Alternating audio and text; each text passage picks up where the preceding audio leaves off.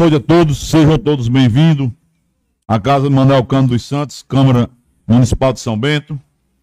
Que Deus os abençoe e nos dê sabedoria mais um dia de trabalho. Havendo colo legal, declara aberta a sessão ordinária desse dia 9 de novembro de 2022 e contando aqui com a colaboração do nosso é, procurador legislativo para fazer a leitura da da sessão anterior.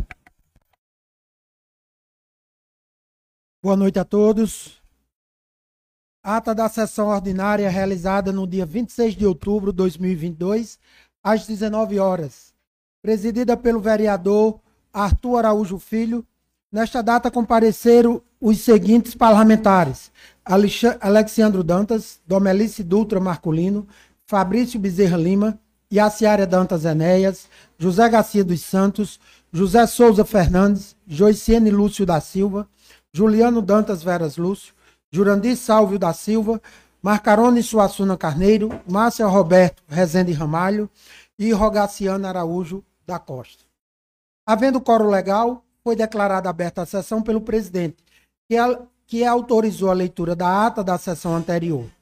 Após a leitura, foi submetida a ata em discussão.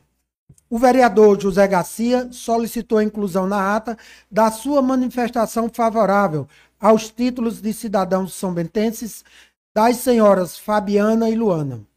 Esgotada a discussão, foi colocada a ata e seus acréscimos em votação, que foram aprovadas por unanimidade.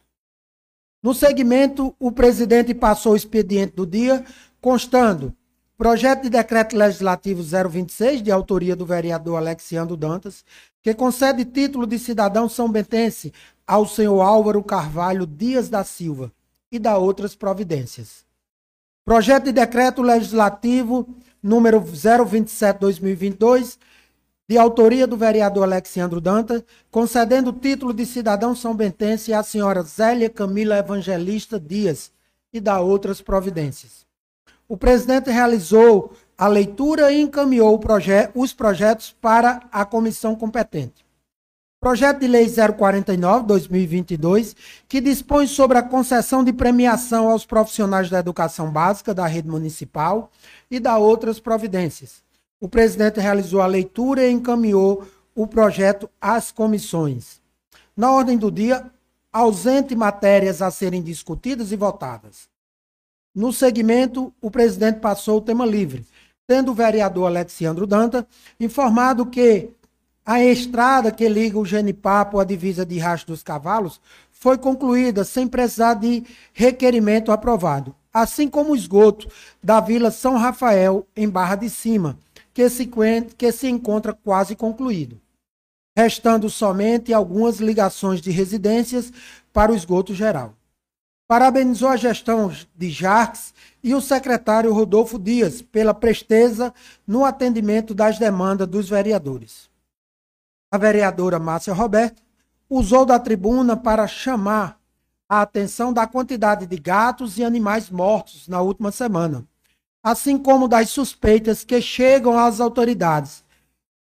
Registrou sua indignação com o ocorrido, fazendo um apelo à população que a saída não é matar os animais, mas cuidar deles. Parabenizou o empresário Rafinha pela doação de dois terrenos para a construção do abrigo para os animais.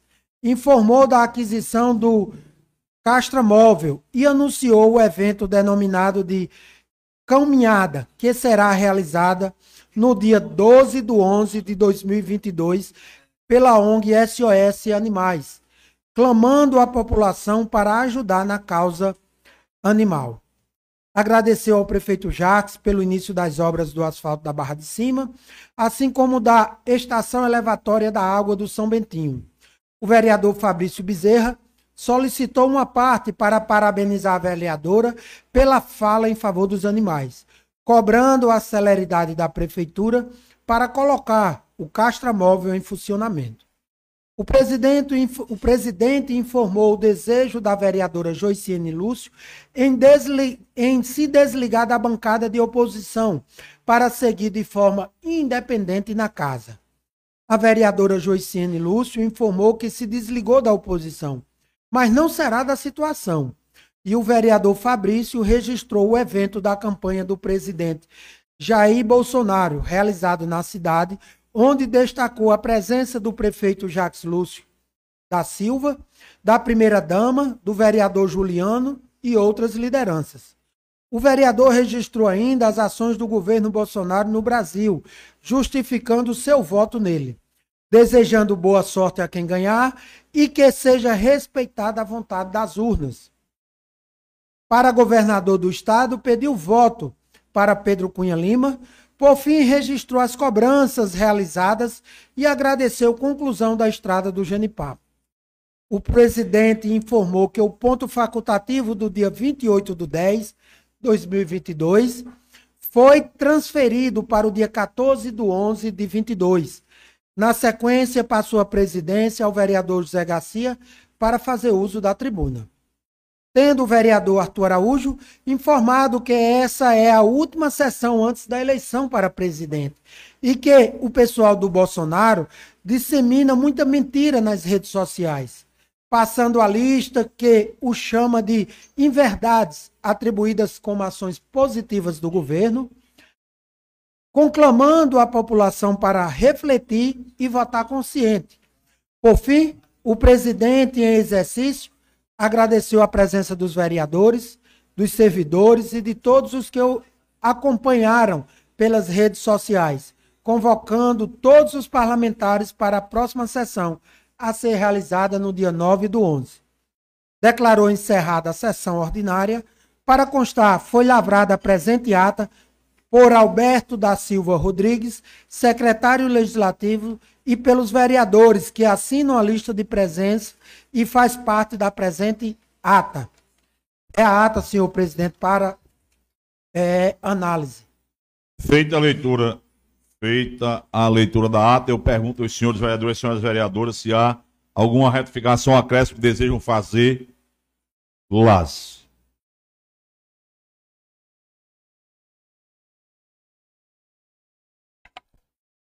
Não havendo quem queira fazer uma retificação na ata, eu a coloco em votação. Senhores vereadores e senhoras vereadoras que aprovam, permaneçam como se encontra. Aprovado por unanimidade. Na tire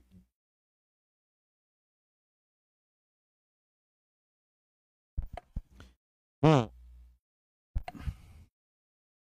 Como os senhores todos e as senhoras podem perceber, nós estamos recebendo hoje aqui na nossa casa a ilustre presença do capitão Fernando Galindo e de todo o pessoal, quer dizer, todo não, que eu acho que tem mais, mas uma, uma boa parte do pessoal do programa Patrulha Mirim e demais pessoas que aqui nos estão se prestigiando. E o capitão, nessa noite, vai nos contemplar com uma apresentação, uma, algumas informações em relação aos cinco anos de é, do seu comando à frente da companhia, da terceira companhia de polícia da cidade de São Bento. E eu é, já conversando aí previamente com os líderes, optamos por já ceder o espaço ao capitão para a gente fazer essa apresentação, essas questões todas, porque na plateia tem muitas crianças e se alguma quiser se retirar após a, a apresentação, vai ficar já tem acompanhado. E as que não quiserem, vai nos dar a honra de permanecerem conosco. Então, sem mais delongas, eu convido o capitão a, aqui à mesa para que faça apresentação e, poder, e possamos todos nós bater um papo com ele. Então, seja bem-vindo, boa noite, muito obrigado pela presença. É sempre um prazer imenso recebê-lo.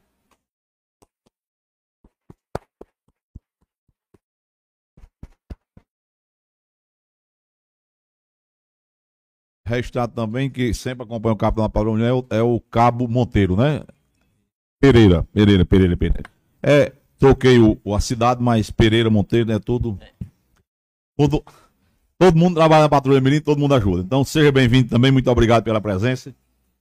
É sempre bom tê-los na nossa casa, que é a casa de todos São Bentenses.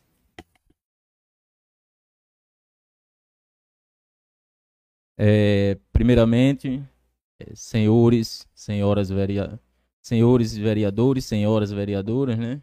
É, a quem saúdo em nome do nosso presidente, o vereador Arthur, é, aos demais aqui presentes, população civil organizada, é, convidados, saúdo em nome do nosso pastor Bezerra, né? aos alunos da Patrulha Mirim, Minha Continência.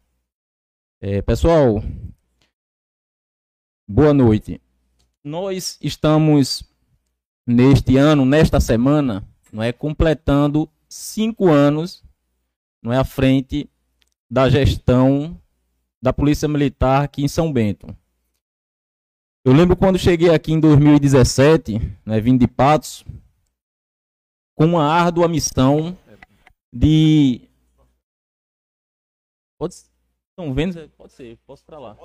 Pois eu, aqui porque o saldo. É,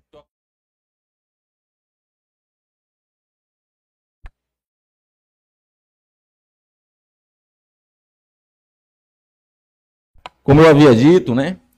É, com a árdua missão de restabelecer a paz, a ordem, de mudar um pouco a imagem da nossa instituição. E assim foi nos dada essa missão. E hoje, após cinco anos, eu. É, o meu sentimento, Jackson, é de missão cumprida. Sinceramente, chegamos aqui. É, sou até suspeito em falar, mas implantamos um novo sistema. É uma no nova polícia. Uma polícia mais solidária, uma polícia mais comunitária, uma polícia mais amiga, uma polícia mais humana. E por aqui, nós não fizemos apenas, não promovemos apenas segurança pública é, através da, da, atividade fim. Que a atividade fim da polícia é prender, é, tirar de circulação de, do meio social né, pessoas que estão cometendo crimes. Mas, muito mais do que isso, não é? Nós investimos no lado social.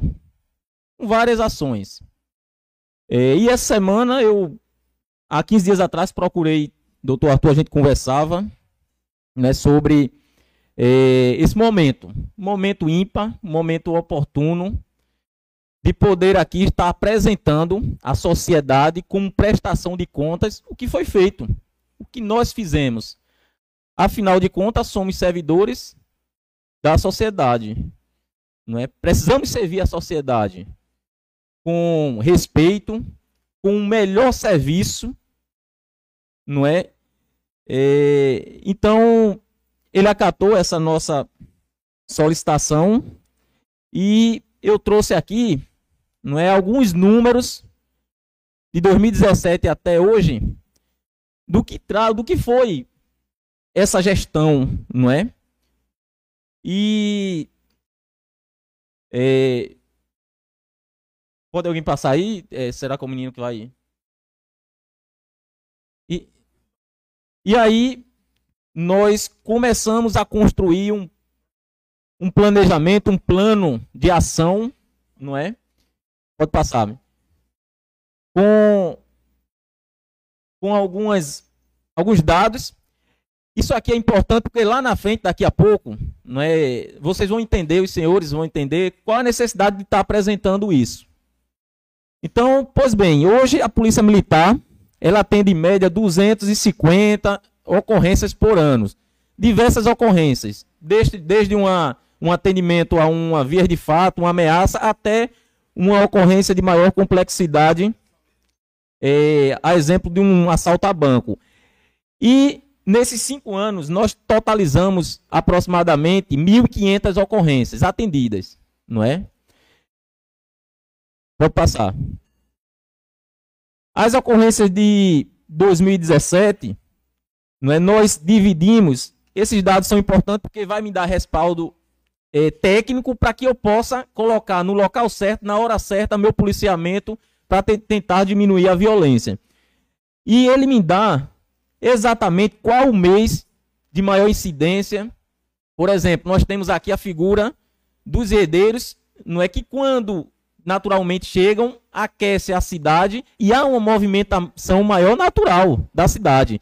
E aí ele aponta qual é o mês de maior ocorrência e que vai indicar, não é, justamente esse mesmo período. Pode passar. E aí nós temos todo esse planejamento 2018, pode passar, 2019, isso aí serve para dados nosso interno de estatística para poder lançar o policiamento. Pode passar 2019, 2020, 2021, pode passar 2022, que é o ano que nós temos aqui. Então esses dados, ele vai me dar justamente respaldo para que eu possa lançar o, o policiamento no mês que mais precisa. Pode passar. Por favor.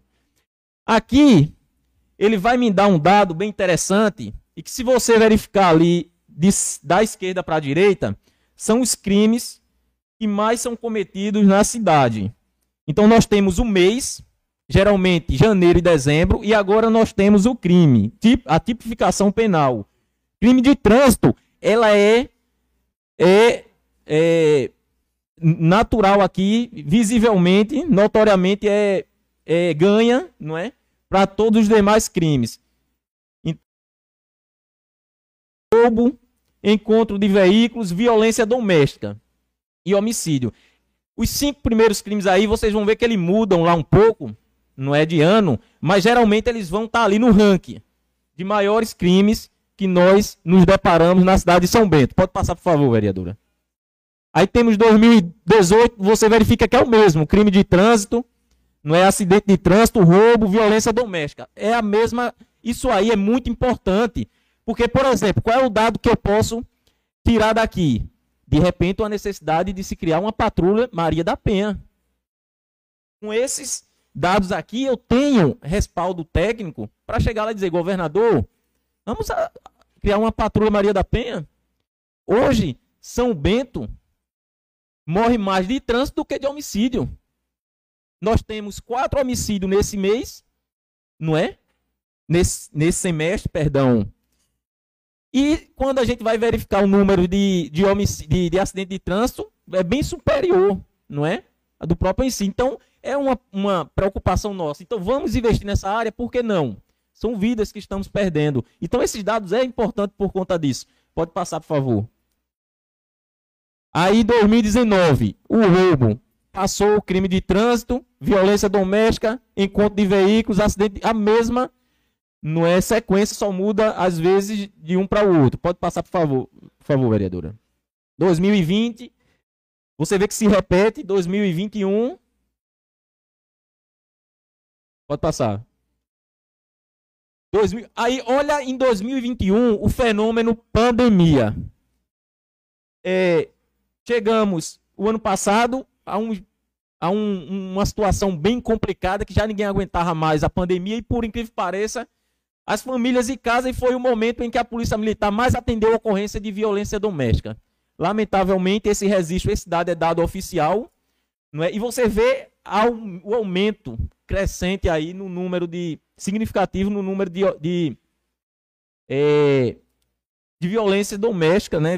violência contra a mulher. Então, isso aqui, pessoal, é os dados que nós vamos trabalhar para, partir daqui, implantarmos uma patrulha Maria da Penha, uma, uma, uma, um policiamento de trânsito, porque quando a gente fala em trânsito na cidade, é, é, é o maior problema porque as pessoas acreditam logo que a polícia vai tomar a moto de quem. Não é isso.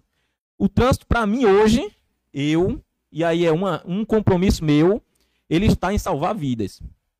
Aquele caso lá de um camarada que está. Aquilo ali, para mim, não primeiro, é salvar vidas, diminuindo acidentes, acidentes e coibir os assaltos, homicídios, que são 99% praticados com motos, não é? Então é essa a questão do trânsito, a gente tem que focar nesse objetivo. Esquecer essa pauta aí, essa questão de, de quem não tem habilitação, de quem é, não tem condições de. A gente sabe que são muitas pessoas do sítio, da zona rural, que não tem o conhecimento sequer para tirar a habilitação. Eu vou, não tem para quê a polícia militar chegar lá. Tem a legalidade, tem a legitimidade, mas. E, e, e a gente precisa ser humano, precisa, precisa entender. Isso é um, um problema que vai ser resolvido daqui a talvez 10 anos, 15, 20 anos, com esses alunos aqui sendo formados melhores condutores, melhores pessoas, pessoas mais instruídas. Então é nesse sentido que a Polícia Militar tem trabalhado. Por favor, vereadora, pode passar. E 2021, 2022, fechando aí. A sequência maior ali continua a mesma.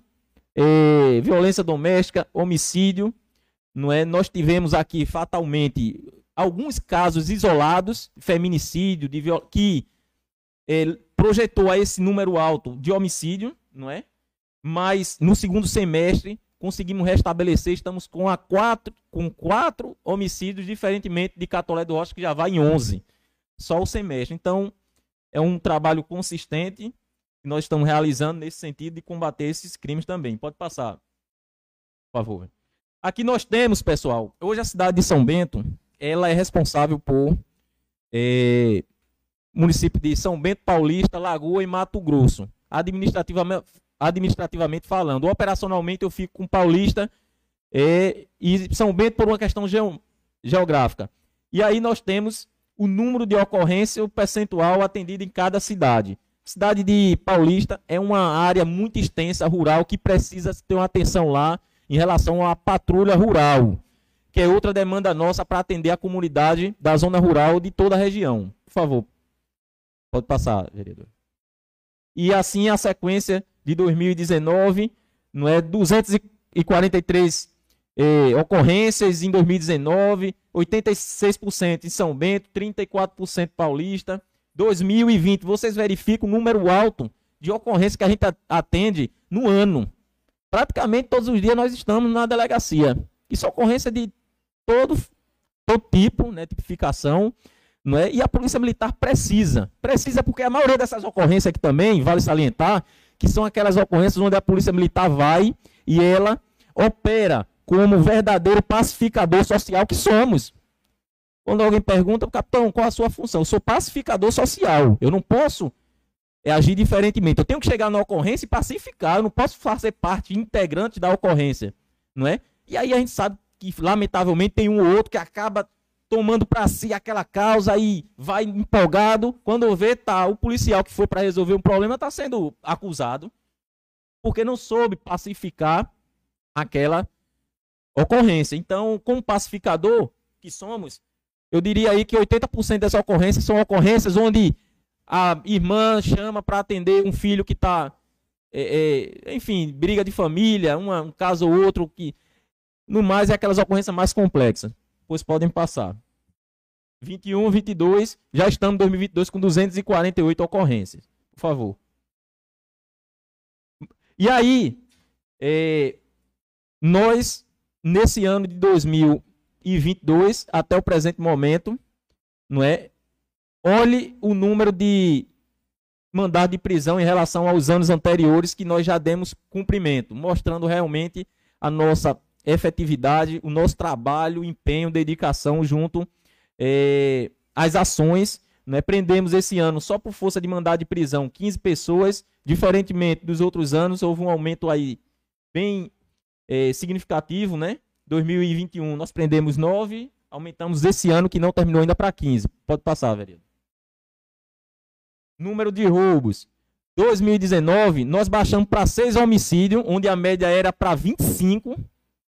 2019. Olhe o grande aumento aí de roubo, não é, que nós enfrentamos aí também em 2019.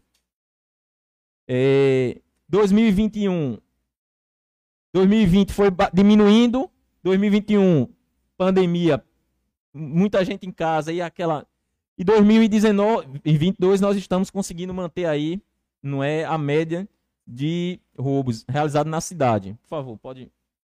Violência doméstica esse ano estamos conseguindo diminuir, não é? Também o um número de violência. Em 2021 houve um aumento alto, né? Na questão da violência doméstica. Pode passar, né?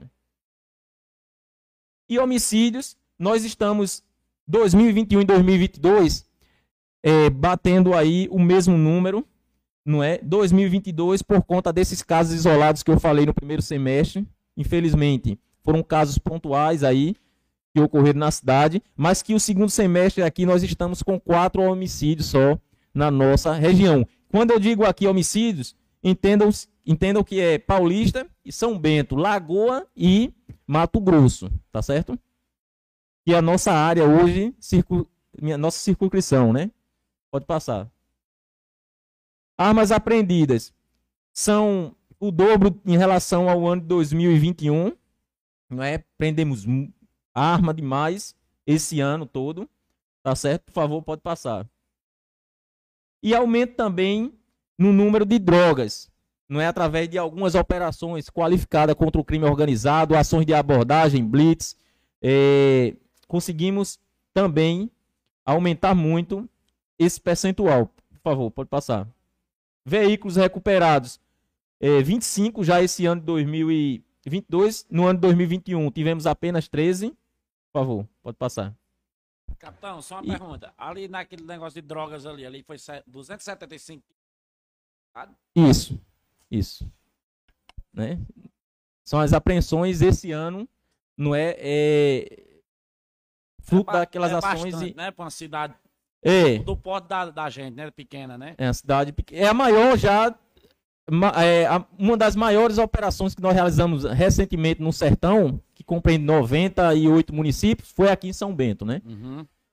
Então, é um número expressivo que precisa né, ser trabalhado. Obrigado. Então, essas apreensões 2022, pode passar, por favor. É, é isso aí. São esses os resultados, não é? Infelizmente, é, a cidade cresceu muito, doutor Arthur. E, e a polícia, o que foi que aconteceu? Não conseguiu acompanhar, não é? Esse crescimento. Pelo contrário, nós perdemos muito efetivo, perdemos é, policiamento, não é? E mesmo assim, através das ações de inteligência, não é? Contra outras, outros órgãos, a exemplo da Draco, da Polícia Civil, Polícia Federal e Rodoviária Federal, nós conseguimos fazer importantes prisões e apreensões. Não é? Essa aí foi uma delas, desarticulando um, um, um grupo é, altamente perigoso, né? perigoso, capaz de matar até o, o próprio irmão, como foi apurado nas investigações, onde se bebia hoje com uma amiga, no outro dia, no mesmo dia matava, enfim, terrível. E que a polícia militar conseguiu, não é, é, é de fato, é, enfrentar, não é essa criminalidade, essa organização criminosa, não é se arriscando muitas vezes, arriscando as famílias, os filhos que nós temos, mas essa é a nossa missão. Quando nós fizemos juramento, foi para defender a sociedade, mesmo com o risco de nossa própria vida. Então tá aí uma das apreensões, pode passar, por favor. Só algumas para ilustrar, né? Outra apreensão importante de, de substância, substância crack, não é? Aqui na cidade, dando um grande preju, prejuízo aí para o crime, não é? Pode passar, por favor, vereadora. Outras poções, não é? estudo relacionado ao tráfico de drogas, pode passar é, arma de fogo, um, um, um, um potencial é, número de, de munição né, que é usado. Eles geralmente fazem uso de muita munição e arma de grosso calibre. Pode passar, por favor. E aí, mais armas, pode passar. E motos recuperadas. Então, essas ações são as ações que nós realizamos, não é algumas nesse ano, é, é, muito mais do que isso, porque de fato a gente ia passar a noite toda aqui fazendo a apresentação e não é esse o objetivo, não é? Mas além disso que foi apresentado, pessoal, eu estou trazendo isso aqui, senhores, é, e eu confesso, confesso aqui a quem está nos acompanhando, me ouvindo, tudo isso que foi apresentado, nada disso aí na verdade, até agora me orgulha. Na verdade, eu queria vir aqui e poder não apresentar. Não é bom. Não é bom. Qual é a satisfação que você tem de aprender 200 quilos de droga, de prender um camarada que cometeu um, um triplo homicídio? Na verdade, na verdade, era bom que não tivesse. Era bom que a cidade tivesse em paz, que não tivesse a violência, que todo mundo conseguisse vi viver tranquilamente, né, doutor Arthur? Eu não... Só que nós temos uma missão institucional, não é? E como policial, não é? A gente precisa diferenciar o que é o capitão Fernando e o que é o Fernando. E quando eu visto essa farda, quando eu estou na rua, quando eu estou operando, quando eu estou trabalhando, eu sou o Estado. É o peso do Estado sobre é, é, a fiscalização sobre a, a criminalidade. Represento aqui a Polícia Militar. Quando eu tiro a farda, que estou de folga, me transformo ali entre a figura de Fernando. E como Fernando, eu não, não venho aqui, ou como capitão, eu não venho aqui, não é mérito meu chegar aqui e mostrar para vocês que aprendemos isso, aprendemos aquilo, né, vereador? Aqui a polícia militar, ah, 200 quilos, aprendeu 10 que. Na verdade, isso aí, nada disso nos orgulha. Não é questão, não é honra para mim, pode ter certeza. Honra para mim é o que nós vamos apresentar a partir de agora. São as ações educativas. Aí sim eu tenho orgulho de falar, não é? São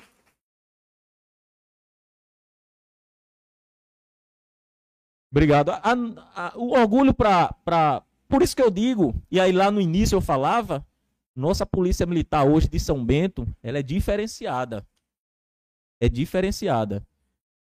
E o nosso orgulho, quando eu cheguei aqui no início, não é? É isso aí que nós vamos apresentar agora. É você fazer uma, uma ronda, um patrulhamento, uma, uma blitz, uma batida policial. É educar a sociedade, não é? É ensinar essas crianças. E com isso, não é, nós vamos mostrar um pouco, com orgulho, agora e satisfação, o outro lado da polícia militar. Por favor. É uma polícia, essa imagem ela retrata, não é? É, por trás ali no fundo, uma igreja, uma imagem belíssima aí. Nossa polícia militar, ela é isso aí. Ela é união, força, ela é paz, ela é tranquilidade. E a gente mostra através dessa foto aqui, não é? A nossa é, é, transfere a nossa, a nossa, é, o nosso sentimento, não é de união, de paz, de tranquilidade. Pode passar, por favor. Nós temos na madrugada toda operações cidade segura, onde a gente realiza também durante todo o ano. Pode passar, por favor. Policiamento ostensivo, dando a segurança devida ao cidadão que está brincando, festejando, enquanto a população brinca, a polícia militar está trabalhando, marcando presença ali nas, nos eventos. Não é muita gente, às vezes, até de, ah, capitão, já é 5 horas, só vai desligar o som. Mas é porque a gente precisa, né, vereador Rogação? Né? A outra parte da população precisa dormir. E essa aí, isso é promover segurança pública através do diálogo, do, da conversa, né? Nunca na violência, não leva a canto nenhum.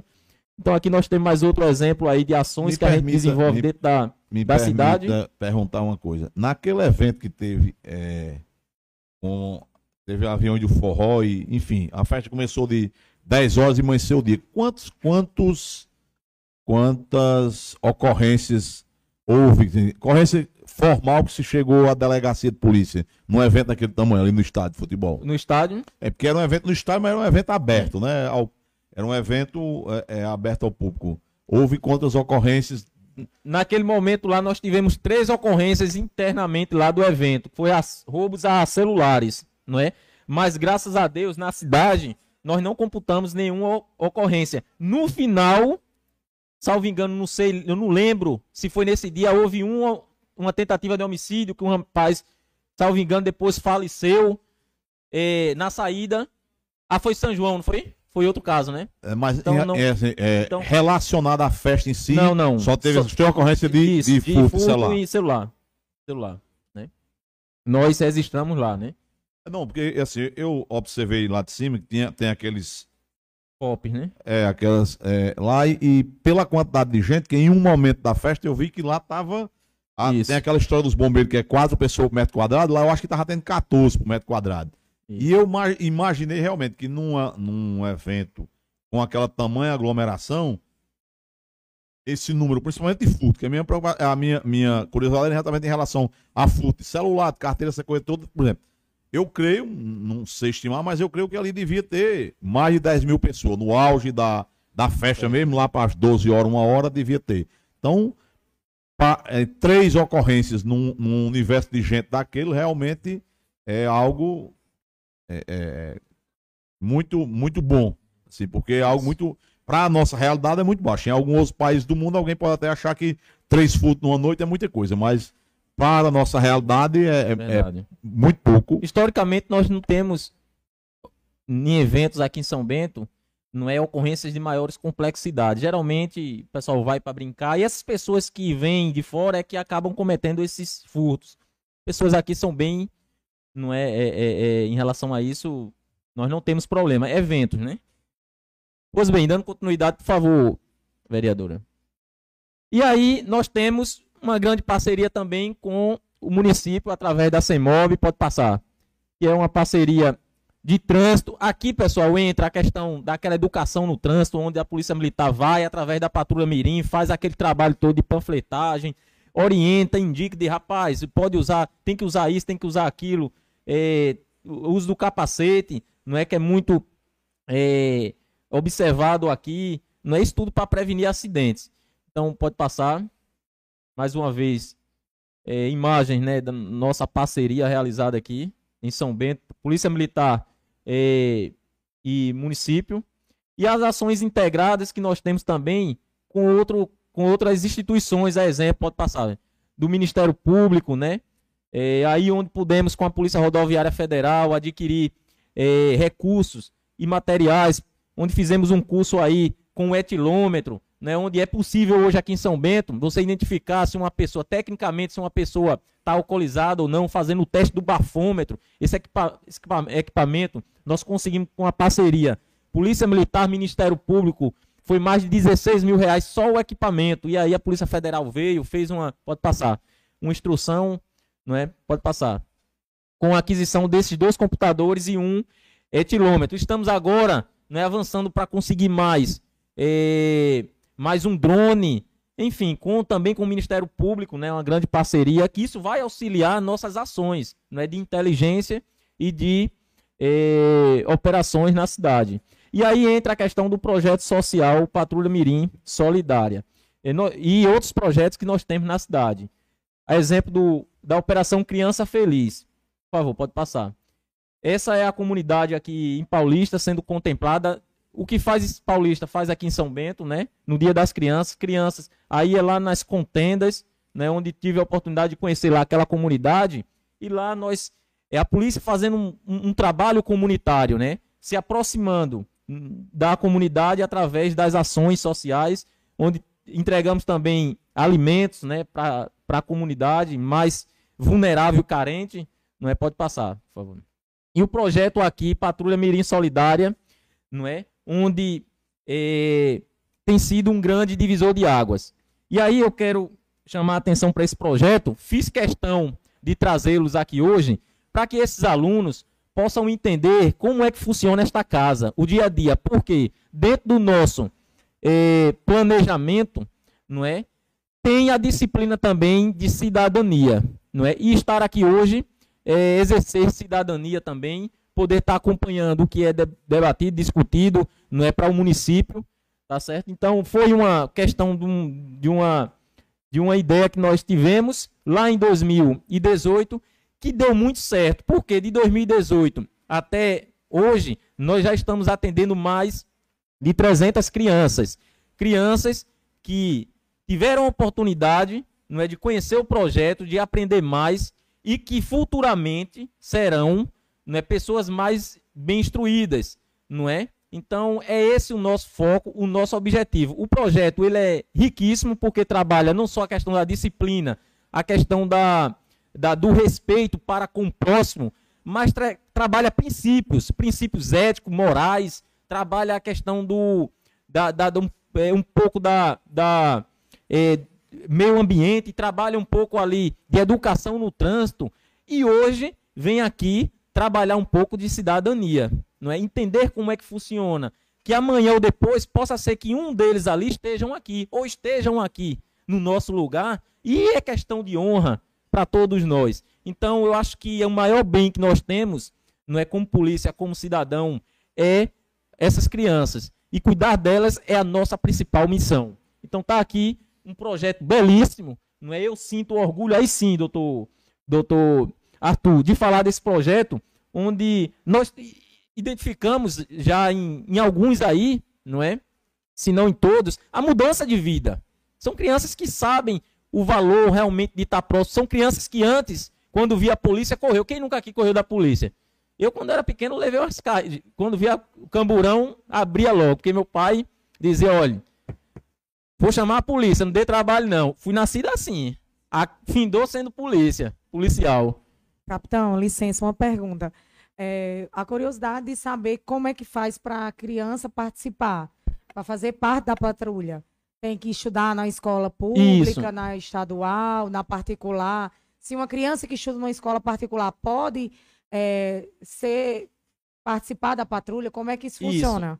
Isso, é, um- é bem interessante porque hoje é, eu estou sendo procurado, o projeto ele deu tanto certo porque é, nós tratamos realmente cada criança com muito amor, com muito respeito. E o que é que acontece? As pessoas me procuram, capitão, eu quero colocar meu filho, que é a oportunidade que ele tem de viajar, de conhecer outras instituições, órgãos, Ministério Público, Judiciário, ter contato com o juiz, ter contato com os senhores aqui, senhoras.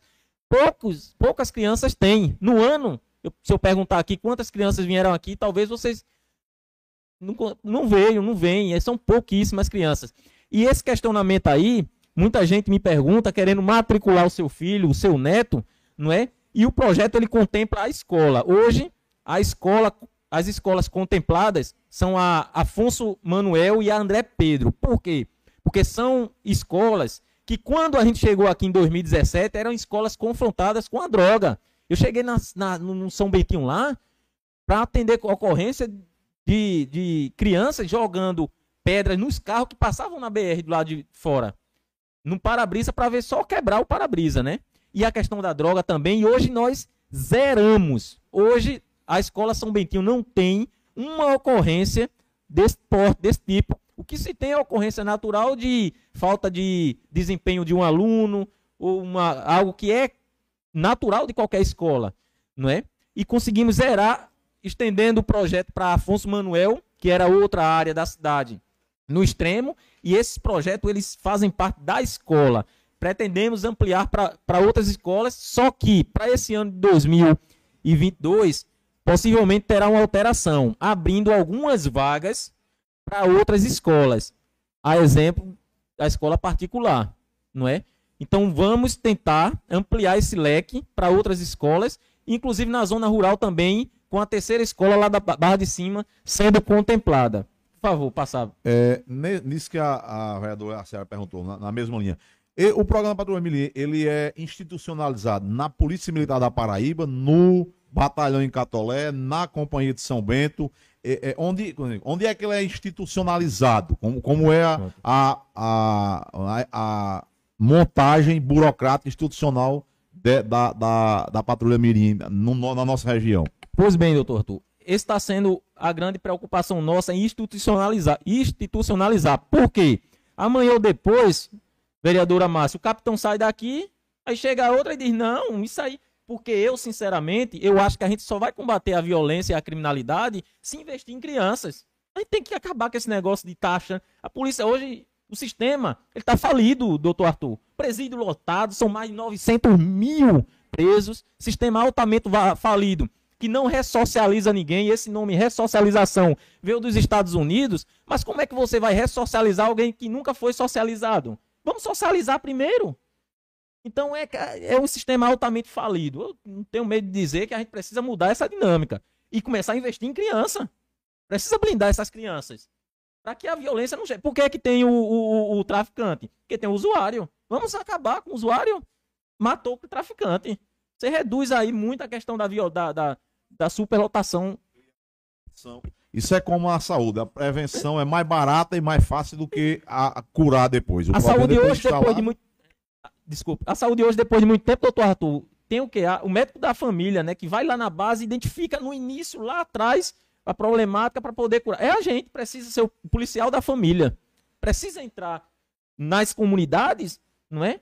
E entrar do jeito que a gente tem entrado. Não é entrar dando tiro, batendo. Mas não é isso, não. É entrar conversando com a sociedade. Eu aprendi que depois desse projeto, a maioria da sociedade civil organizada gosta da polícia. É aqui em São Bento, muito, muita Muito. gente, sabe? Eu tenho muitos militares na minha família e durante muitos anos, muitos anos mesmo. O problema de São Bento é o seguinte: o policial ser mandado para São Bento era um castigo. Então só mandava, a gente geralmente pegava os piores policiais é, do sertão, porque o policial lá na região operacional do Patos era um mau policial, o cara mandava para Catolé, que era para ficar isolado para cá. Quando chegava no batalhão em Catolé, só onde é que mandava? Pegava o, ia mandar 20 policiais para São Bento, escolhia os 20 piores do, do lá da- na época ainda era companhia, lá em Catolé não era nem batalhão, escolhia os 20 piores da companhia, mandava para São Bento. É. Então, São Bento, durante muitos anos, a população teve um problema com a polícia por isso. Porque o cara, em vez, como o senhor colocou no começo, ele, em vez de solucionar o problema, ele, ele era parte do problema, e talvez a pior parte do problema, porque era a parte armada do problema. Que essa ideia louca de que a- se armar todo mundo resolve, não resolve. Se fosse assim, o, o Iraque era o país mais harmônico do mundo, não tinha violência nenhuma, porque lá tem três armas para cada cidadão. A média é essa. A Líbia é duas armas e meia para cada um, e é uns países conflagrados. Então, essa história de armar todo mundo e res- resolver o problema não resolve. Quanto menos arma, mais segurança se tem. Então, se você tem uma polícia que o povo não corre do camburão, faz é ficar é, para dar alguma informação, de alguma forma colaborar, isso vai isso vai facilitar para todo mundo. E, e, a institucionalização do, do programa é necessário porque essa é a Isso. questão. Infelizmente, o policial ele não tem uma certeza de quanto tempo ele Isso. permanece numa localidade. De uma hora para outra, Isso. o senhor é transferido esse negócio que deu tanto trabalho para montar, é Isso. desmontado em dois dias. Como é que fica todo mundo? Isso. Então é esse o nosso objetivo. Hoje não temos um programa permanente, garantido. Se o capitão sair, com certeza, se chegar outro que chega e não der continuidade, o programa morre. E essa é a nossa preocupação. Eu já estou encaminhando, fazendo toda a parte de documentação para institucionalizar. É preciso as coisas boas é preciso colocar para frente, não é? E é investir em criança, investir em educação. A resolução da violência está aí, está na educação. E dito isto, nós fizemos outra viagem aí ao Corpo de Bombeiro Militar em Patos, dentro da nossa program- programação ainda. Pode passar, vereadora, por favor. Eu estou incomodando a senhora já demais, né? Aqui a visita ao Corpo de Bombeiros. Passamos o dia lá, fomos ao Exército, primeiro BEC, eles um dia maravilhoso lá. Aqui no, no Corpo de Bombeiros, pode passar, velho. Onde eles Me tiveram permita, instrução. me permita perguntar outra coisa. O senhor disse que são 300 atendidos. Pela quantidade que eu estou vendo aqui, pelos que vê na foto, está muito longe de 300. Como é essa escolha de quem vai nas É. viagens? Não, na viagem vai todo mundo. Não, os 300 foi no período de 2018, 19 e 22. Ah, Porque- tá. Não são 300 permanentes, não. Não, não. Nós formamos já. Tem gente hoje que compõe a banda de música que foi formada lá em 2019. A gente não largou. Então, e outra coisa, uma missão nossa ainda é levar essa criança lá no exército, aqueles que querem seguir carreira militar, apresentar para que ele possa seguir sua vida. Nós temos um exemplo desse aqui. Não é uma criança que ela é apaixonada pelo militarismo, porque vejam só, esse projeto, doutor Arthur, ele ele é coordenado pela Polícia Militar, mas eu sempre tenho dito, nosso objetivo maior é formar cidadão. Seja ele professor, médico, se quiser ser policial, melhor ainda que vai ser mais um comigo. Mas o nosso objetivo é ser cidadão. Então, o que é que acontece? A gente ensina, não é? Todo, é, é, é, durante todo esse período, né? Trata as ações, passa é, é, várias profissões que a gente leva ao conhecimento deles, como ingressar na Polícia Militar, nas Forças Armadas, para ser médico, o que precisa, entrar na universidade. E, e nesse, nesse período foram 300 crianças, porque o projeto começou em São Bento, mas ele foi ampliado para Brejo do Cruz, Catolé do Rocha Pombal. Até que me chamaram lá em Patos e Campina Grande querendo montar lá também. E aí eu não tive como conduzir. E lá não, o projeto parou. Porque trabalhou o primeiro ano, mas não tinha quem? Não tinha alguém que tocasse o barco.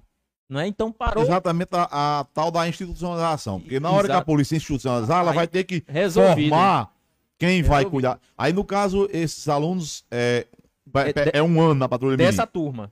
São 60 que só tem 30. Se eu diga, aí, é, esses permanecem esse ano, 2022. Permanece esse ano 2020. 23 eles já não, já não participam 23 da- eles da- já vão para outra atividade que é a música. Nós temos projeto de continuidade. A gente não pode pegar a criança que ela não está pronta. O ciclo ele tem que ser completo. A gente aborda a criança com 9 anos de idade e a gente vai passando com ele até seus 12, 13, 14 anos de idade, né? A depender da idade que ele entra. Então assim, nós temos criança hoje com 16 anos, jovens, adolescentes que estão ao nosso lado. Por quê? A gente não pode deixar solto. Para que o quê? Para que o crime não venha lá e e, e tome e faça. Então a gente precisa estar sempre orientando, fazendo visita na casa deles. Como é que tá, fulano? Como você está estudando, tá como é que tá a família, o que é que tá precisando, tô precisando de uma alimentação, tome aqui. Tem, tem uma, vamos dizer, tem um, um ne- 2019 para cá já, já é tempo suficiente para isso. O, o senhor tem um, um estudo, um parâmetro, quanto é que custa um- uma criança dessa, um ano de uma criança dessa nesse, nesse, nesse projeto Patrulha Menino, quanto é que custa, assim, completo, tudo que, todo gasto que é feito com ele durante um ano, tem ideia de quanto é que custa um não temos desse? essa, essa, não temos essa, esse levantamento importantíssimo.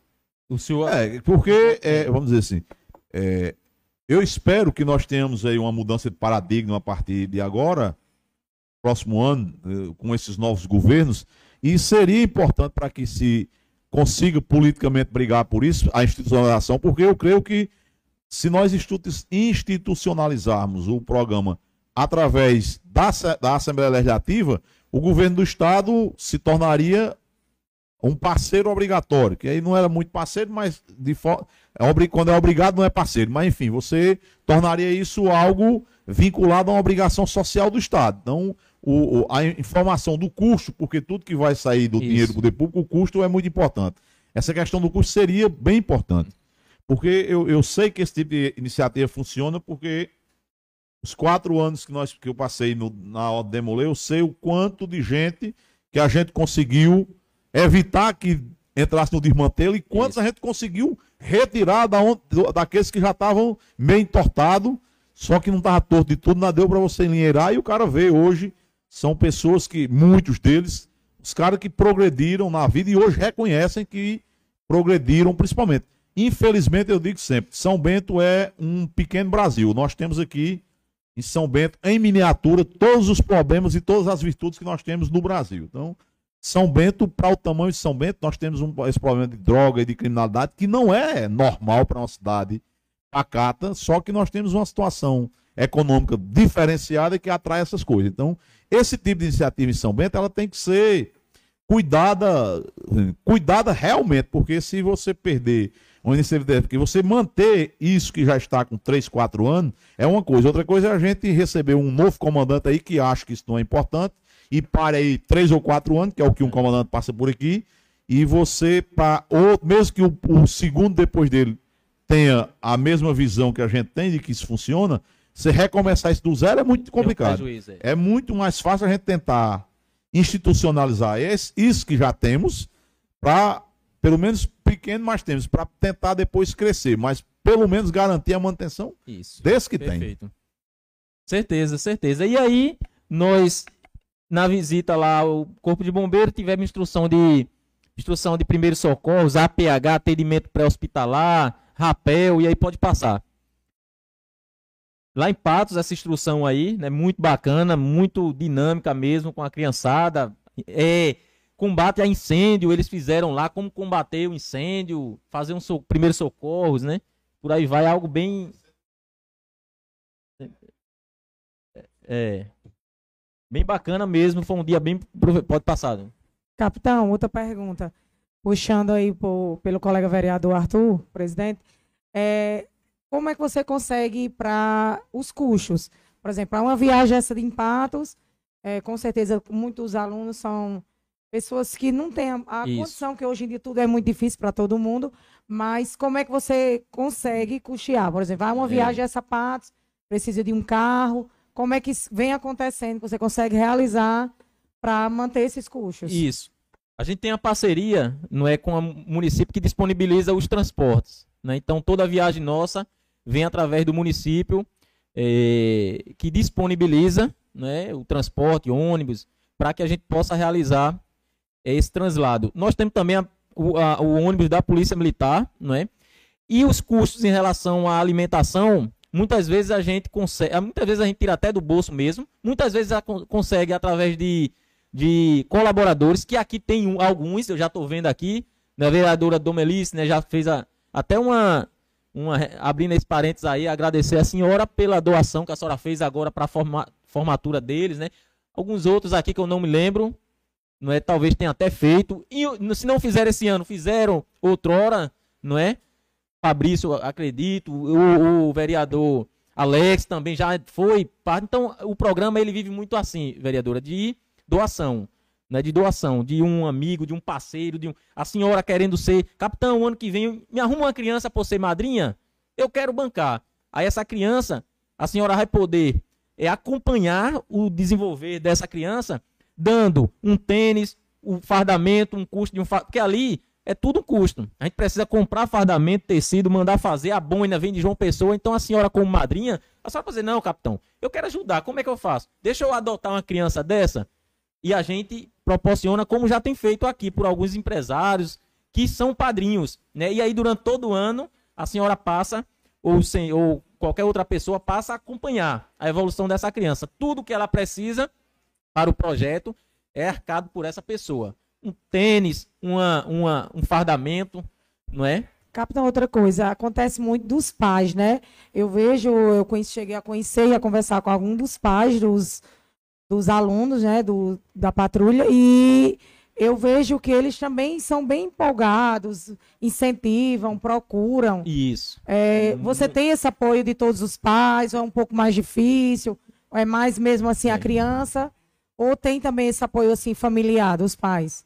Temos sim, porque o projeto ele é muito amplo, né? Ele envolve desde a, a criança lá na base, na escola, até a família, os pais, o responsável. Então a gente tenta envolver todo mundo, porque tem um detalhe aí, não é que a gente precisa levar em consideração é que a responsabilidade do pai é intransferível. Né? O pai é pai e ele continua sendo por toda a vida. E ele tem que assumir essa responsabilidade. Nós, policiais militares, apenas a gente vai lapidando essa criança, blindando essa criança de conhecimento. E a gente resgata isso aí, trazendo o pai, chamando a responsabilidade, não para nós, mas para dizendo a ele: olha, o filho é seu, assuma essa responsabilidade. E quando o pai vê a mudança em cada criança, em cada filho, ele começa também a, a vestir a mesma camisa e dizer: ah, meu filho está no caminho certo, vou apoiar, vou querer ah, participar. E realmente é fantástico essa transformação né, que nós identificamos. O ano, o ano 2019, só para já finalizar, né, que tá, nós conseguimos trazer para a cidade, doutor Arthur, um pai que havia abandonado o filho há mais de cinco anos. Ele morava em João Pessoa. E quando quando a mãe dele foi para a formatura de conclusão do curso, e nós perguntando qual é o seu sonho, o que é que você quer? Ele disse: Eu quero meu pai. Meu Deus do céu, como é que vai encontrar o pai desse menino que foi-se embora? Eu consegui, depois de João Pessoa, buscando informação, levantamento, achar esse cidadão. Quando eu cheguei lá, a mãe dele disse: O senhor não traz ele nunca aqui, que esse menino foi abandonado pequeno ninguém nem quer nem saber. Eu disse: Deixa eu conversar com ele. Quando nós conversamos com ele, é, eu lembro muito bem que que ele chegou para mim e disse: Capitão, eu não, não conhecia mais meu filho. Eu levei tudo, todo o arquivo que tinha, apresentei. Ele disse: Eu vou lá, eu vou. Eu digo: Seu filho lhe ama. Ele quer muito bem ao senhor. Por que o senhor sumiu? E a gente foi conversando. Ele disse: Eu vou por conta do senhor. Quando ele chegou aqui, resumindo, nós unimos essa família de tal maneira que até hoje perdura não é essa união. Então é transformar a vida, transformar as crianças. Não é essa criança hoje me agradece todos os dias e é essa imagem e referência que nós temos. E o pai hoje passou a assumir. Quando viu a criança não é envolvida nesse ah. projeto, então é algo fantástico. Né? Fantástico. Há algum, Eu... algum levantamento também em relação ao impacto da, do trabalho da patrulha em relação à questão do desempenho escolar ou também é algo que não foi é, o objetivo dizer, documentado? Não foi documentado, mas o objetivo é melhorar o desempenho, porque até para eles entrarem, ele tem que ter boa disciplina, bom desempenho escolar, não é? E boa referência. Com certeza, o projeto, a, a melhoria dos melhoria, só não é só não é documentado. Só né? não é documentado que a gente precisa avançar nesse sentido, é, é, realmente. A pra, é essa essa questão, para vamos dizer assim, para documentar, porque eu creio que o, o, a institucionalização passa por essa questão.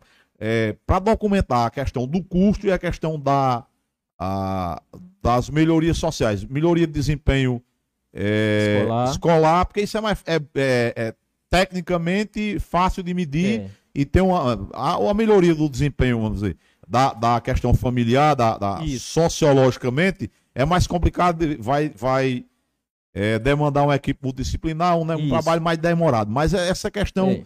especificamente a escolar, qual está sendo a dificuldade de se medir isso? Assim, porque, suponho eu, 2019, 2021, no primeiro ano tem alguma dificuldade, mas de lá para cá não, não, se tem essa documentação. Por quê? Faltou apoio uh, institucional para fazer isso, faltou alguém ter a ideia de vamos colocar isso no papel.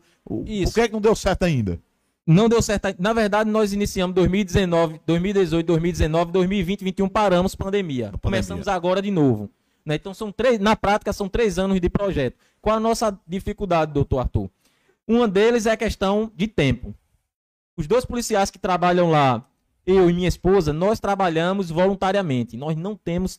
Outra questão é, é montar uma, uma equipe, não é? Um, alguém que acompanha essas crianças, não é? Para elaborar tecnicamente essas ações. A própria escola, A- a equipe, porque as escolas aqui do município, elas, nesse ponto, elas são muito bem assistidas. Tem, a- tem assistente social, tem. Cada escola tem um supervisor, tem um orientador, tem inspetor.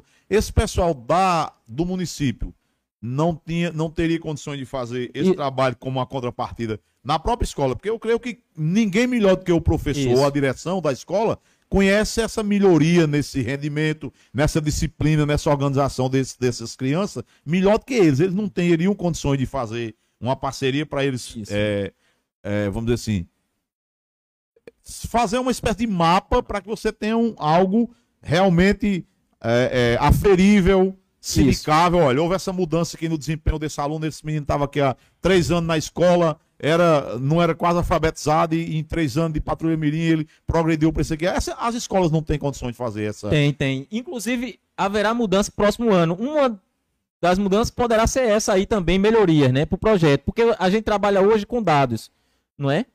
A referência, a gente não tem como tomar uma referência se não tiver dados, informações concretas, né, que possa nortear as ações. Essa aí é uma que a gente precisa investir mais. É uma que a gente precisa dar atenção. Que é que vai nos dar respaldo se o projeto realmente está tendo efeito ou não. Eu preciso ter um- um- um norte. é o que isso, é o que você é o que se consegue politicamente é, de alguma forma você institucionalizar a questão porque você leva ao governador um projeto que aqui a gente sabe tá dando muito certo todo mundo somente sabe mas Isso. lá em João Pessoa não sabe Isso. então você chega lá com a ideia mas você não tem primeiro uma tabela com custo porque na hora que você disser olha governador, eu queria eles quanto é que custa isso eu já sei como é no executivo você dá bom dia o cara quer saber quanto é que custa qual esses três anos que já tem lá, qual o resultado que você tem vai mostrar? Você está aqui com um Isso. relatóriozinho, não precisa ser nada muito extraordinariamente científico, mas algo minimamente científico, min- minimamente empírico, vá lá um, um professor. Eu creio que seria um orientador educacional que a escola tem. Mesmo que o professor faça, os professores que são alunos de 9 até 16 anos, então são de várias séries, não está numa série só os Isso. professores elaborem, mas vai ter lá um acompanhamento e isso vai ser, vamos dizer assim, é, vai ser tornado como um trabalho científico por um, um orientador educacional que vai assinar. Então você teria materialmente como chegar e dizer, olha, a gente tem essa ideia, que tem esse trabalho, que tem esse resultado. É assim que se consegue as coisas. Pelo menos certeza. na universidade a gente conseguia as coisas dessa forma. Não, é e desse você jeito. coloca o cara no canto da parede que ele não vai poder dizer isso. Não, mas vai custar cada um menino desse aí por ano eh, mil reais ao governo do estado. Certo, mas e o retorno que esse, esses mil reais está dando? Porque um aluno hoje nas escolas, nessas escolas cidadãs, eu ouvi a propaganda há um tempo atrás aí que aquela história que um, um aluno numa escola comum custa 800 reais enquanto um presídio custa 2.500. Só que na escola, um preso custa 2.500 por mês. Só que na escola, nessas escolas técnicas, o aluno só custa 800. E também um presídio de segurança máximo, o preço também só custa 2.500. Então os valores estavam tudo sub subavaliados. Então, vamos dizer, você investe mil, dois mil reais num menino desse por ano, mas quanto de investimento no futuro em polícia, em presídio e tudo mais, você não está evitando? Porque em 300, é, por é possível que em 300 desse o cara não evite pelo menos que 10 Não, certeza. desmantele? Então, se você tirar 10 marginais a menos num universo de 300, quando você multiplicar isso para 40 mil, que é São Bento, você tem um negócio bem interessante que o preço social disso é incalculável e o preço financeiro é, calcular, é calculável e é interessante. É como tá, todo mundo diz, certo é verdade, que você investe, para cada real que você investir em saneamento básico, são 4 reais a menos em saúde. Então, se o cara for minimamente inteligente, se você investir 100 mil reais em saneamento aqui em São Bento, você está investindo 400 mil em saúde. É, é algo absolutamente paralelo com. mas Se você investir agora mil reais ou dois mil por ano, quanto você não economiza no futuro? Então, se a gente tivesse esses dados monetarizados, ficaria mais fácil da gente, de alguma maneira, colaborar, lutar, pedir, brigar. Isso. São Bento tem dois deputados estaduais agora, tem dois deputados federais eleitos que foram votados aqui. É possível que a gente não consiga com esse povo, pelo menos uma como diz o matuto lá do sítio, como eu, pelo menos uma palavra, e o cara não, não banque o projeto, mas que banque a ideia. Porque às vezes você bancar a ideia é mais importante que bancar o projeto. Certeza, certeza. Inclusive, essa, essa pauta aqui, ela será estudo para o meu CESP, que é o curso de especialização em segurança pública, né? Mas, e que é isso aí, isso aí. É cientificamente você provar através de resultados e... Pois bem, pessoal. E dando continuidade, já finalizando agora de verdade, fizemos uma visita também ao quartel do Exército. Pode passar, vereador, por favor.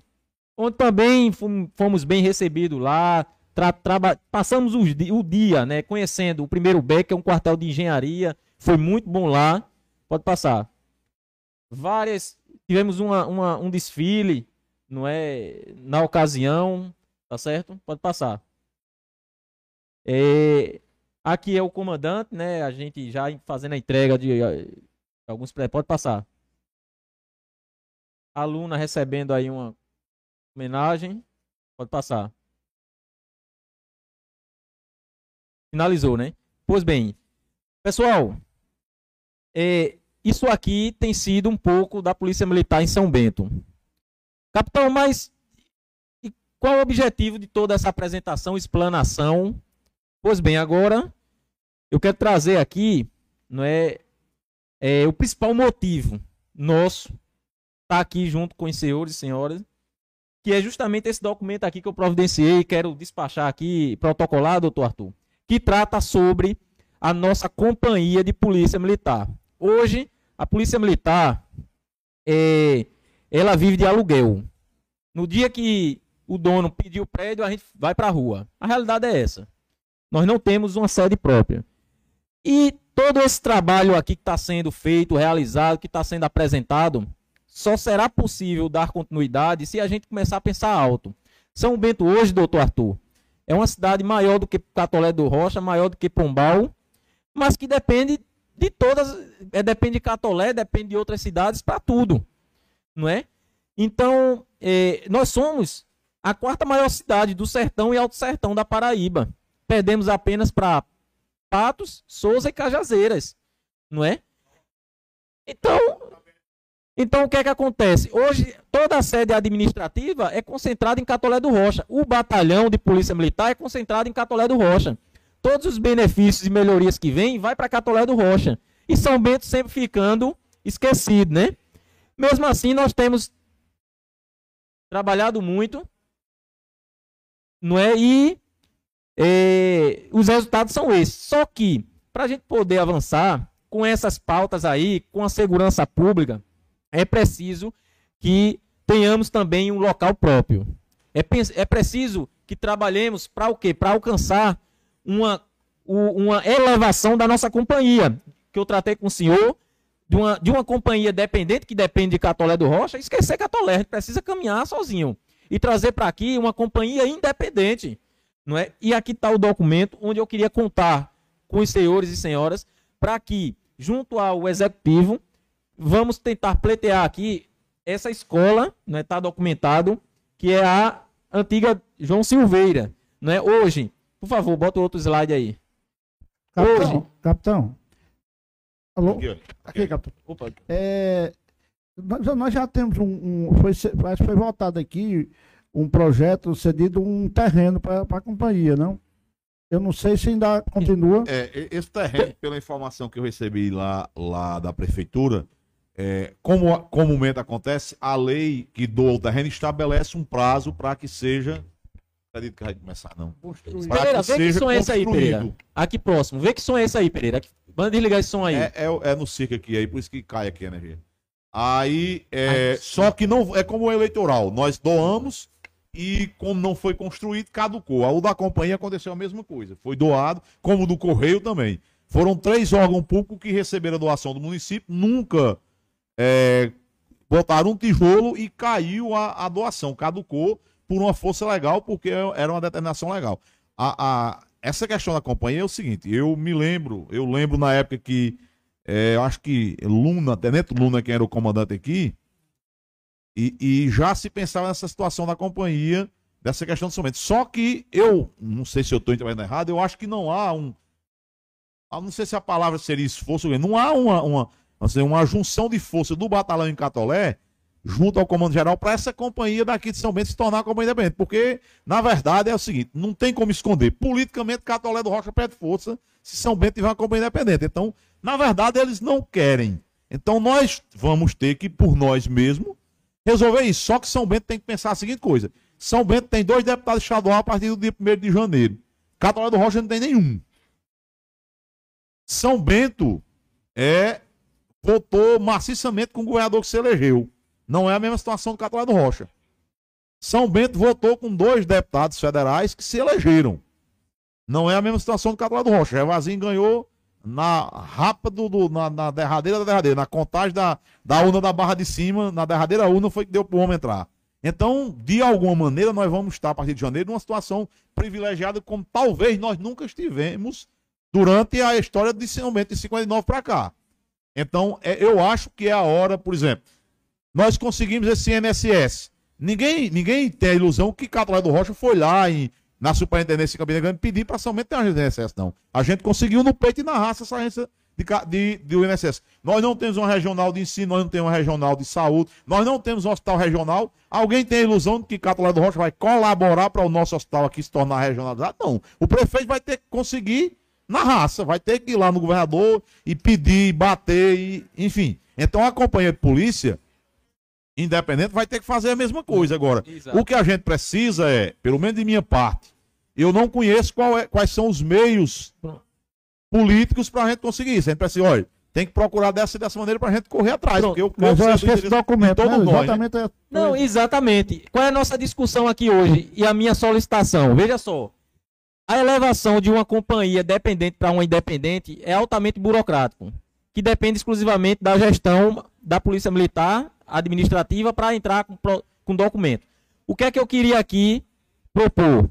Que enquanto isso não se resolva, mas pelo menos a gente consiga ter um local digno que possa proporcionar ao policial melhores condições de trabalho, não é? E que possa também é, é, é, aumentar não é, o espaço, aumentando também de repente o seu policiamento, porque não precisa ser uma companhia independente para receber apoio policiamento externo de reforço policial.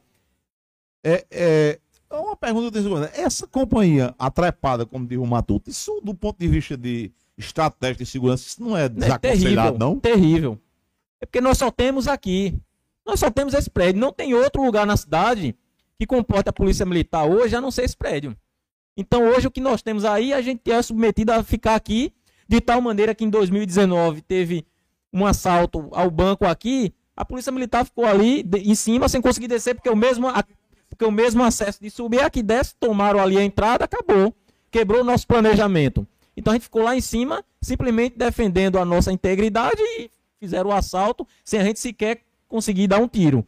Então, assim, lá nesse local, é um local diferenciado, é um, é uma, um local estratégico que vai proporcionar, além de dignidade ao policial, não é um plano de segurança interna onde a gente vai poder, com maior facilidade, reagir a qualquer ação criminosa, não é? E, e, e muito mais. Nós vamos ter espaço para colocar as viaturas que nós não temos, nós vamos poder ter. Nós não temos aqui na Companhia de São Bento um alojamento ou um banheiro que atenda a um público feminino. Então, no dia de hoje, é inaceitável, não é uma mulher policial chegar aqui e não ter um banheiro, ter de usar o banheiro masculino, muitas vezes do meu gabinete. Olha o desconforto, não é? Que não é para essa policial. É precisamos o que avançar nesse sentido. E qual é, qual é o meu pleito? Falar nisso, meu pleito? Não sei se o senhor estava achado que eu não estou não. Mas não, eu estou preocupado não. com os senhores e, aqui. Vamos lá, é, vamos dizer. É, essa questão tocou muito bem. É, qual é o efetivo de policial feminino em São Bento? Porque eu só vejo, eu vejo aquela uma senhora que até sargento que é até é, pastor evangélico é. que teve lá no, no evento. É. Eu só vejo ela e sua esposa, só, só essas duas policiais São as duas policiais. E Mas... são as primeiras que vieram aqui trabalhar. Porque São Bento antes não tem, historicamente, eh, não tinha o público feminino. Depois que elas vieram para cá, mudou totalmente a imagem interna da polícia. A gente está começando. E vamos trazer mais. Era isso que eu ia, Bernardo. Fiquei Duas policiais. Pela escala aí, esse pessoal trabalha o quê? Um por três? Um por três. Quer dizer, então se um por três, uma trabalha, a outra folga, outra trabalha, dois dias não tem é. nenhuma policial feminina é, de, de serviço. Exato. Aí nessas ocorrências que envolvem mulheres, principalmente violência doméstica, a polícia militar é obrigada a fazer com homens o trabalho junto a mulheres de, de questão É, de. a gente só fica prejudicado num caso de uma possível busca pessoal. Não é? Porque aí o homem não vai realizar naturalmente uma busca pessoal numa mulher. Não é? Então, mas é, na maioria das vezes não é necessário. Não é, É- é- geralmente há uma contribuição muito forte por parte da mulher. Não é? É violência doméstica, geralmente elas são vítimas, não são. Então, assim, é bem tranquilo. Sendo que hoje a mulher, ela é na polícia militar um símbolo essencial, né, para que possamos tal- é, é, é, é, tocar as pautas mais importantes, né? A questão da a mulher é impressionante a capacidade, a sensibilidade que ela tem na resolução dos problemas, né? Quantas vezes eu cheguei em determinada situação e minha mulher, com a visão de mulher que tem, assumiu a ocorrência e disse, Fernando, vamos assim, coisa e tal, e a gente É, escuta ali no. Então é a sensibilidade da mulher existe alguma resolvendo os possibilidade de, em 2023, no ano, a gente tem algum oficial por aqui que seja mulher? né, né? Vamos, vamos trabalhar para isso. Agora, o que é que acontece? Eu não tenho como pleitear a chegada aqui de mulheres se eu não tenho sequer um banheiro. Onde é que eu vou colocar essas mulheres? Não é? Esse público, onde é que eu vou colocar? Hoje, minha, minha esposa, ela usa o gabinete que é meu, se sente à vontade, mas se vem uma mulher de fora, ela já não tem a mesma liberdade, não se sente, não sente a mesma, não é, é- é, se, não se sente à vontade. Nós temos a mulher do sargento aqui, Bezerra, que é o pastor. Policial também, a mulher dele, a esposa. É. Quando ela está precisando, ela trabalha conosco aqui, quando está precisando ir ao sanitário, tem que ir para casa. E lá não dispõe. É terrível. É terrível. E eu quero trazer aqui com os senhores essa pauta aqui importantíssima. É preciso resolver isso aí. E como é que nós vamos reso- resolver? Elevando a, a, a, a classificação da, da companhia para independente? Não, a gente pode resolver sendo dependente agora mesmo. O que está ao nosso alcance, por que não resolver? Então, o nosso pleito aqui, através desse documento, esse, é, senhor é, presidente, é o quê? É a gente tentar, junto com o executivo Dr. Jarques Lúcio, prefeito em exercício, a doação, né, uma sessão de uso né, de bens é, públicos, para que possamos sair daqui desse é, quadradinho, né? E poder ir para um local decente, né, proporcionando maiores, maiores condições de trabalho, dignidade à polícia, ao policial, não é? E aí, uma vez chegando lá, não é? E assumindo lá este ambiente, aí nós possamos, aí fica mais fácil até para que a gente chegue lá ao comando geral e diga, olha, o lugar eu já tenho. Vamos trabalhar agora a promoção dessa companhia para independente, porque o lu- agora, diferentemente, se eu chegar lá, aí ele vou chegar e dizer, olha, não tem um lugar, moro de aluguel, não tem, o que é que você, não, vá logo ah, conseguir um lugar, pelo menos, não é? E essa parceria eh, polícia, estado, município é importante, porque é papel do município também a segurança pública, promover a segurança pública. Né? Então é preciso, não é? Eu quero eu, eu, eu acho, é a minha opinião, não tem um momento mais conveniente para isso, porque por onde se anda na Paraíba, o que a gente ouve de todo canto dos prefeitos, até com uma certa inveja, é que o prefeito de São Bento tem acesso irrestrito ao Palácio da Redenção. Então, são, isso é o que outros prefeitos dizem.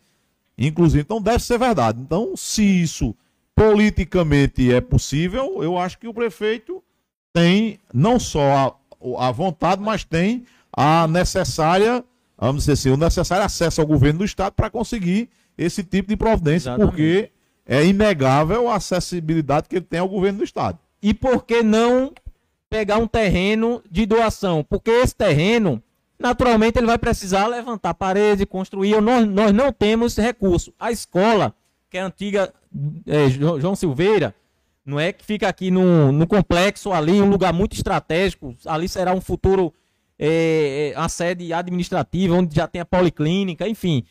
O- o- o- por trás, uma creche, ali seria ideal, não é?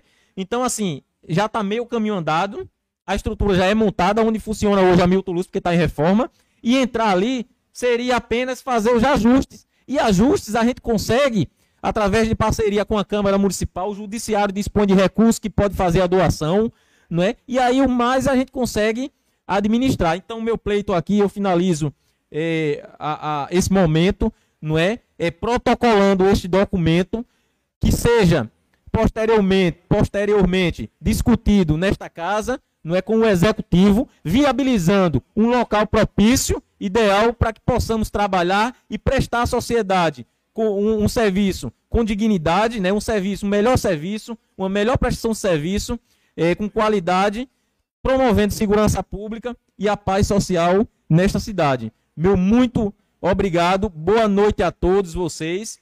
É, me coloco à disposição se alguém tiver alguma dúvida. Fique com Deus e até mais. Eu agradeço.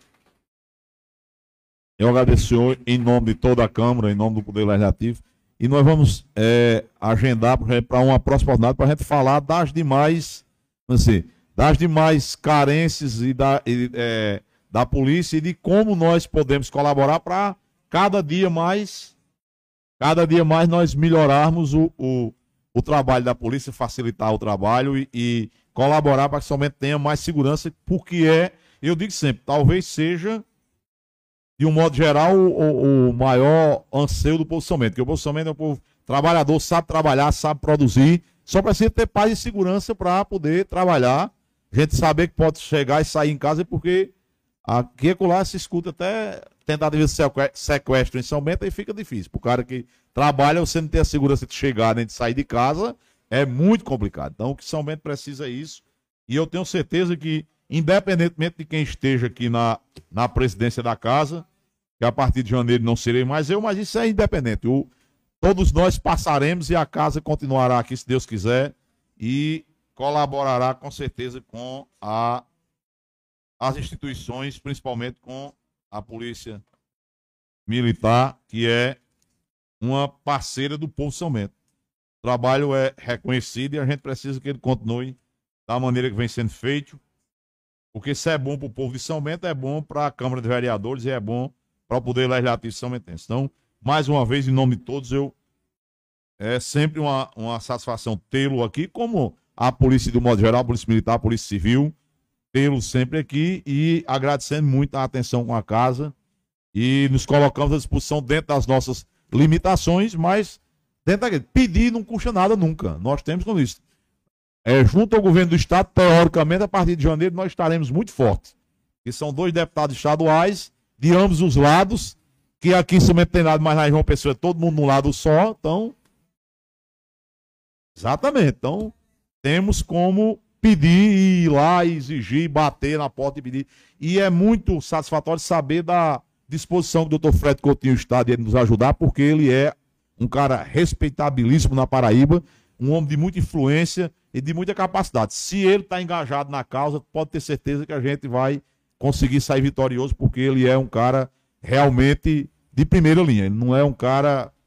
Não é, não é rasgando cedo que ele não precisa disso, nem eu sou disso, mas é um cara, para quem conhece, sabe o trabalho dele, é um trabalho voltado para o cidadão, realmente, ele não escolhe cara nem cor, ele trabalha porque realmente trabalha. Então, se ele está engajado, nós temos um pilar forte e, se Deus quiser, vai ser a garantido que nós teremos sucesso. Muito obrigado mais uma vez, seja sempre bem-vindo a vocês todos da Patrulha Mirim, aos demais é, cidadãos e cidadãs que nos prestigiam nessa noite, vieram aqui, ao, ca, ao Cabo Pereira e não Monteiro, enfim, e a todos que vieram, é, é, muito obrigado pela presença. Eu estou agradecendo, mas não é para vocês irem embora, não. Estou agradecendo que quem quiser ficar é uma honra, mas aqueles que tiverem algum compromisso já se sintam agradecidos, agraciados e espero que possam vir mais vezes à nossa casa, que é sempre bom ver a Câmara bem é, movimentada, porque é sinal que o cidadão sometense está se interessando pelo trabalho. Se puder permanecer, será um prazer tê-lo aqui, tê-lo conosco. Presidente.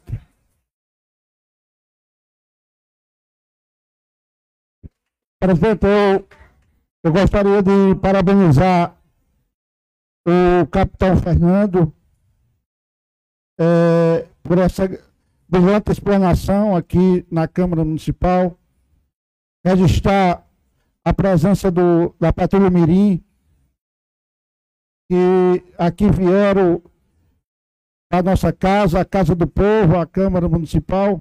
Vocês sejam todos bem-vindos. Também registrar a presença do Cabo Pereira, dizer da alegria de vocês poderem estar aqui e dizer que essa casa está sempre à disposição para esse, principalmente nesse trabalho tão brilhante que vocês fazem, que essa patrulha Mirim, ao bem das crianças e da nossa juventude, do nosso querido São Bento. Muito obrigado.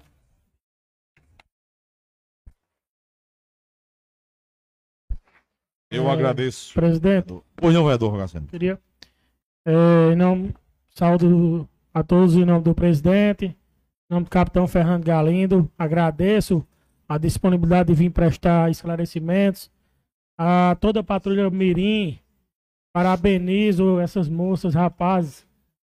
E fala assim, são crianças, mas pelo gênero, pela disponibilidade, vocês, se Deus quiser, a gente vai ver muito de vocês hoje integrando a polícia, futuramente integrando a Polícia Militar de São Bento e contribuindo como cidadão e através da Polícia Militar da Paraíba, trazendo o seu trabalho para o seu município. Se Deus quiser, eu conheço muitos dos policiais militares, mas a gente vê que poucos eh, são de São Bento, naturais de São Bento. Muitos se naturalizaram pelo tempo, gostaram, porque São Bento é muito acolhedor realmente, e ficaram pelo tempo. A gente conhece bastante, mas poucos são naturais de São Bento. E isso daí, é, de início, parabenizo, capitão, esse trabalho, porque é um trabalho brilhante. Desconheço se existiu anteriormente da sua gestão como capitão aqui no nosso município.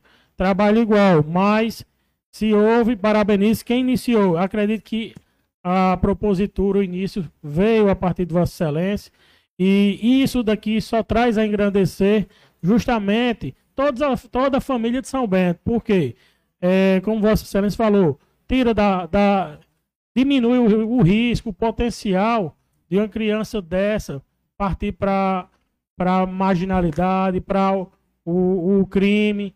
Com certeza, aprendem a ter uma disciplina, que é o que a Polícia Militar rege, é, essa forma disciplinada na família, na escola, em todo o ambiente social. Isso daí vem a, a combater o, a, o problema, o problema da, da marginalidade, da dificuldade, da falta de respeito. Isso daí é muito importante. Isso é um do, do- dos pontos inicia, ponto inicial que apresento, capitão, e parabenizo tanto o senhor como toda a sua equipe. Sabemos que não é um trabalho só, é um trabalho em conjunto de toda a companhia, das mães e pais de família e das crianças que eh, se interessam. Tem aquela situação, como Vossa Excelência falou, que antigamente corriam da Polícia Militar porque tinham medo. E esse trabalho aí vai justamente incentivar a criança a querer participar. Ah, é um trabalho bonito, é um trabalho importante. Eu visito, eu viajo, eu conheço o Exército. E pelo que eu vi aqui, além da formação, vocês não soltam a mão dessas crianças. Levam, se tiver o interesse em continuar numa companhia, no Exército, se alistar. Isso daí vi que vocês não deixam desamparados. Então, levam até um momento de, de formação mesmo de, de- da adolescência para a fase adulta. Isso é de extrema importância.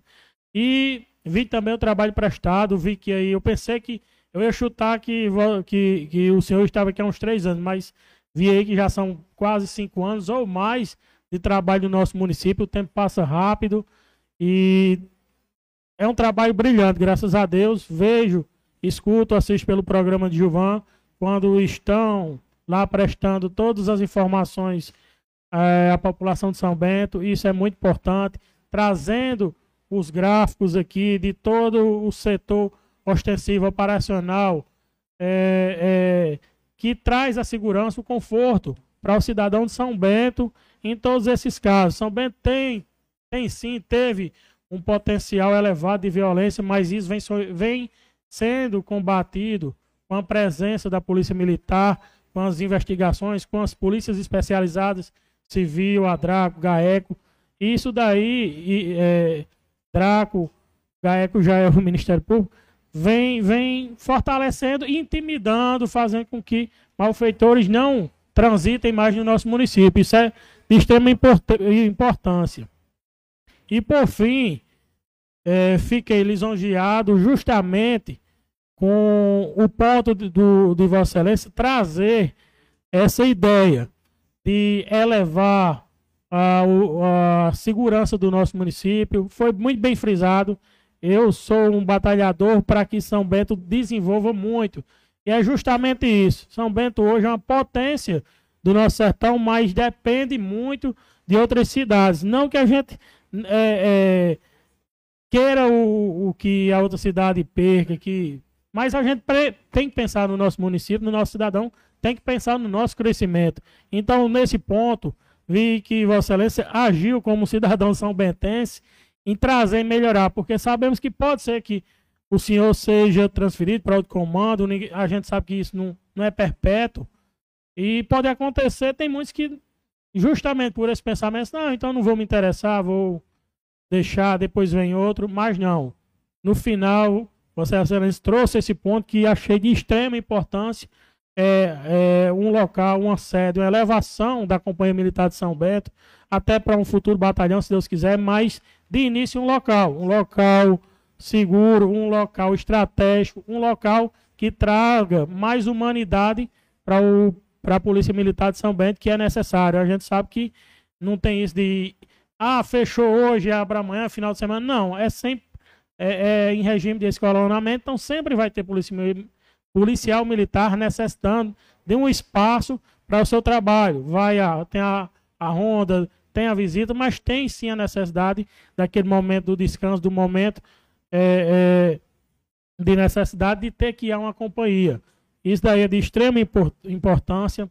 Desde já me coloco totalmente à disposição de assinar esse documento, de pedir, é, como o próprio presidente falou, a, a deputado, a quem a gente votou para que traga isso para o município, consiga essa elevação de início, consiga o local mais digno para a companhia da Polícia Militar de São Bento, para o trabalho de vocês. Então, deixo meus parabéns.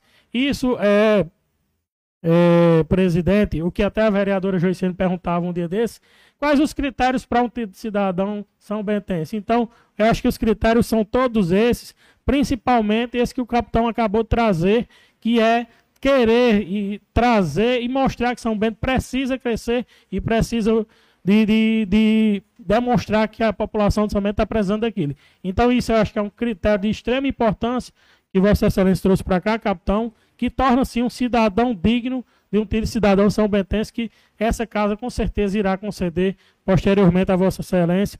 E deixo meus parabéns, brilhante trabalho a, a o senhor, a toda a sua companhia e a toda a Patrulha Mirim. Meu muito obrigado e boa noite. E continue Deus abençoando toda a companhia.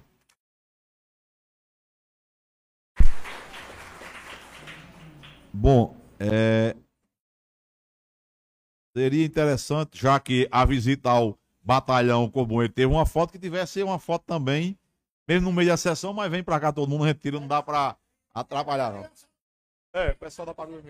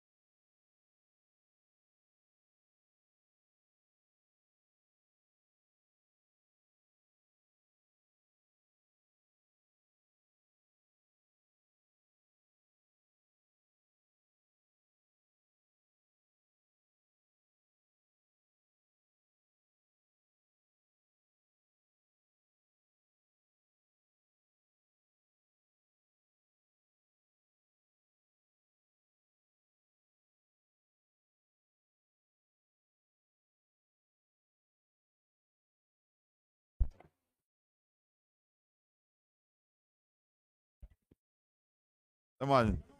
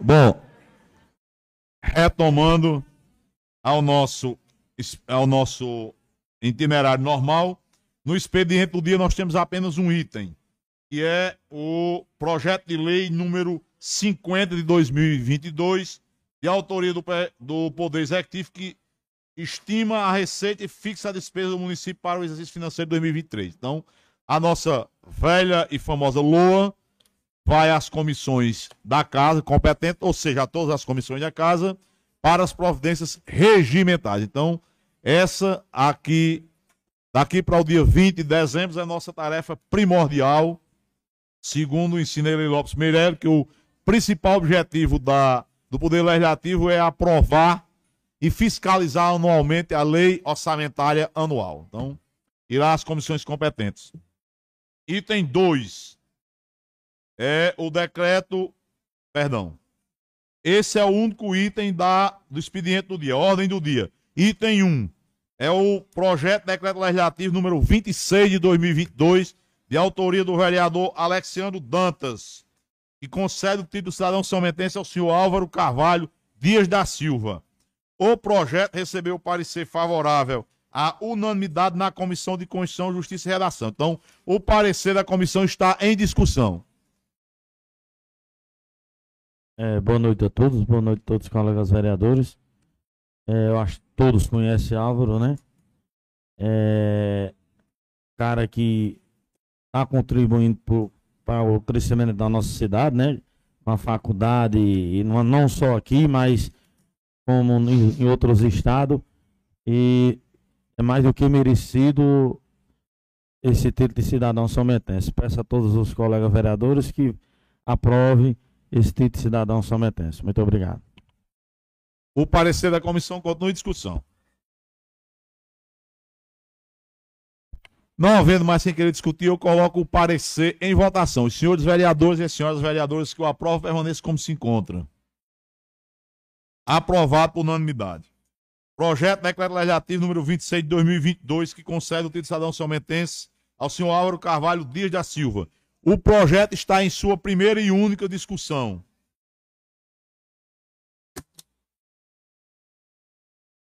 Não havendo quem queira discutir, eu coloco o projeto de decreto legislativo em sua primeira e única votação. Os senhores vereadores e as senhoras vereadoras que o aprovam, permaneçam como se encontra. Aprovado por unanimidade. Item 2.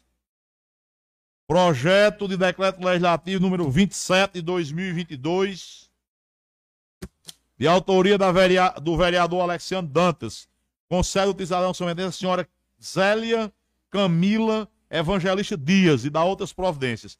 A Comissão de Constituição, Justiça e Redação deu parecer favorável à unanimidade. O parecer está em discussão.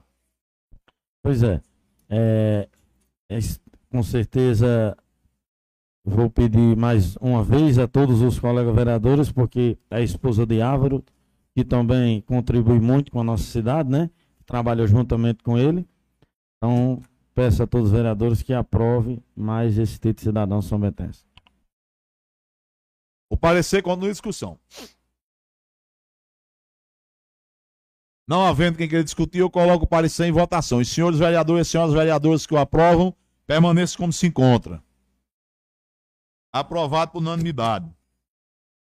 Projeto Decreto Legislativo número 27 de 2022, de autoria do vereador Alexandre Dantas, concede o título de cidadão São Mendes à senhora Zélia Camila Evangelista Dias. O projeto está em sua primeira e única discussão.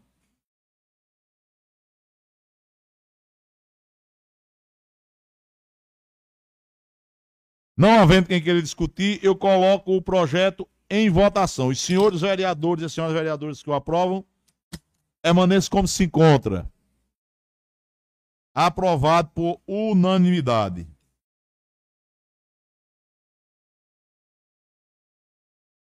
Paga ali a listinha. A listinha ali dos inscritos. Há também o item 3, o requerimento do vereador Alexandre Dantas, que requer nos termos do artigo 88, inciso 2, a linha A do Regimento Interno da Câmara Municipal de São Bento, ou licença pelo período de 121 dias para tratar de interesse particular.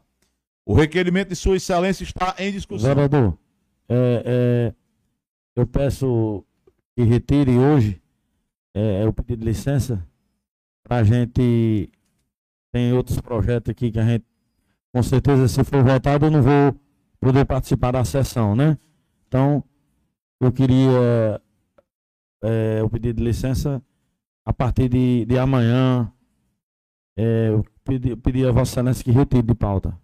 O projeto foi retirado a pedido do, do autor do requerimento.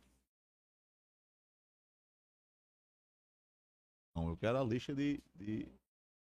Sim, então. É a lista de para o tema livre.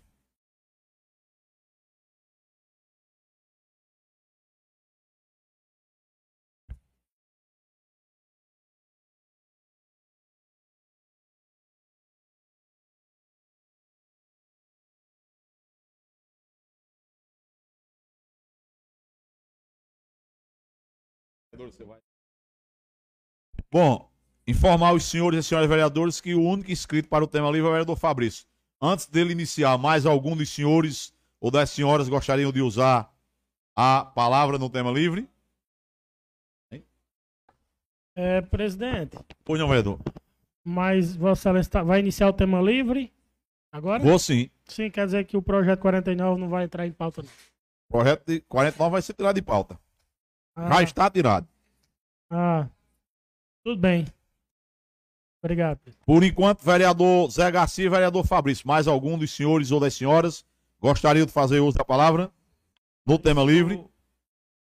Presidente, Pois não, mas vereador. é, é, o projeto não era para ser, não estava em pauta para votar hoje? Era pra ser, só que É. o, a emenda foi, voltou, subiu, desceu. É, era, não era, podia, não podia. Estão tirando de pauta para resolverem o que é que vão fazer com o projeto, com a emenda, com os pareceres, com os pedidos, com os acordos. Porque eu aprendi que acordo a gente faz e a gente cumpre. Mamãe me ensinou assim. Eu não tive pai para ensinar, a mamãe foi meu pai, minha mãe me ensinou. Então, o acordo foi feito ontem, tem 14 testemunhas do acordo que foi feito. Então, eu, eu- o acordo foi feito. E, é, eu não desmancho acordo, não. Eu, o acordo feito por mim não é desmanchado. Então, É. enquanto não resolver o que é que vão fazer, o projeto vai ficar fora de Eu, pauta. eu acho assim, que quem sai perdendo é a classe, né? Com certeza. Com certeza. Porque Com certeza. eu dizer aqui que, em nome de, de Corrinha, Carrato com o meu, ela pediu para eu votar nesse projeto. Ela ligou para mim e disse, coloquei tão alto que votaria sim. E vim é, com o intuito de votar no projeto, por quê? Porque eles estão, é, claro, já era para ter sido votado. É, né? Ontem começou duas horas, três horas da tarde, se não me engano, aqui a primeira comissão, e nós chegamos às sete e meia da noite. Construiu-se todo um. É todo um- uma. Assim, todo um roteiro, todo um acordo foi construído. É, não foi eu que fiz o acordo. A questão é o seguinte: é- essas coisas é, poderiam fazer sem me envolverem. Se eu não tivesse participado de nada, não tivesse vindo, é, não tivesse sido chamado para participar nada, eu não tinha problema. Agora a questão é o seguinte: foi feito o acordo com minha participação e eu não desmancho o acordo. Acordo é acordo. Eu aprendi Pois com é. o João Henrique, que Deus o tenha onde ele merecer, e deve merecer um bom lugar, porque era um homem muito direito, que o combinado nunca é caro. Se você não pode combinar, você não combina. Ninguém pode lhe obrigar a combinar. Quando um não quer, dois não brigam, mas também não faz acordo. Aí fui eu quem inventei. Se você não pode fazer acordo, você não faça. Agora, depois de fazer o acordo, o acordo deve ser cumprido. O secretário de Educação do município veio à Câmara ontem em nome do Poder Executivo. Ele não veio no nome, em nome dele, nem veio em nome do Poder Legislativo. Em nome do Poder Legislativo, quem vem são os vereadores. Ele veio ao- à Câmara ontem em nome do Poder Executivo. Fez um acordo com a categoria inteira.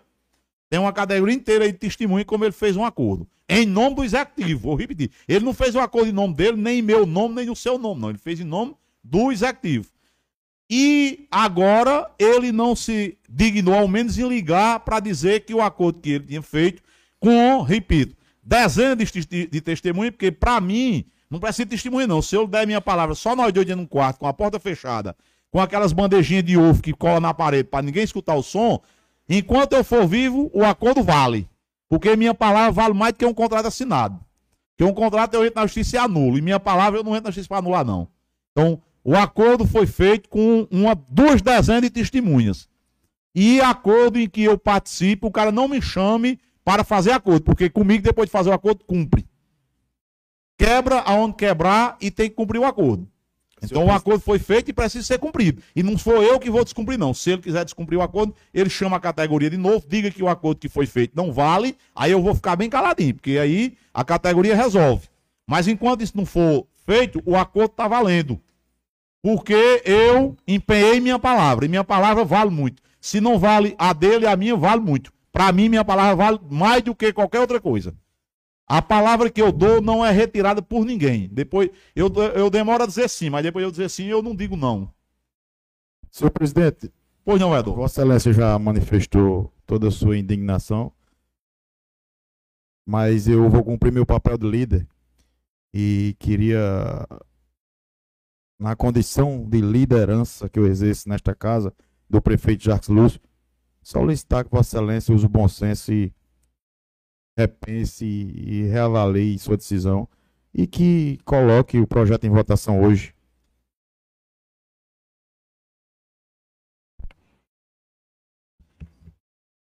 Infelizmente, vereador, não, como eu disse e vou repetir, não será possível pelas razões que eu já expus. Quando o secretário se reunir novamente com as categorias e desfizer o acordo que ele tiver feito, aí a gente coloca o projeto que quiser. Enquanto não, o acordo que foi feito ontem, para mim, para mim, tá valendo. Porque eu empenhei minha palavra, empenha- palavra empenhada é palavra cumprida. Eu empenhei a palavra e a minha não desempenha. É empenhada uma única vez, daqui até eu morrer. Se eu viver um ano ou se eu viver um século. Então, Senhor ele presidente. venha e, diz, e quebra o acordo para todo mundo saber que foi ele que quebrou o acordo. Não fui eu e nem foi a categoria. Mas o, o combinado ontem aí que, que ficou, não foi 30% e 70%, 70%? Não foi o que o, o projeto do, do executivo que veio para a Câmara? Edu, vou explicar mais uma vez. O projeto que veio para a casa. No caso, peraí, só um pouco. No caso, não. se, se, se não aceite, se não for para votação o seu projeto que você quer modificar o do executivo, quer dizer que se não- nós não aceitar o que você quer colocar, vai ficar prejudicada a, classe da educação?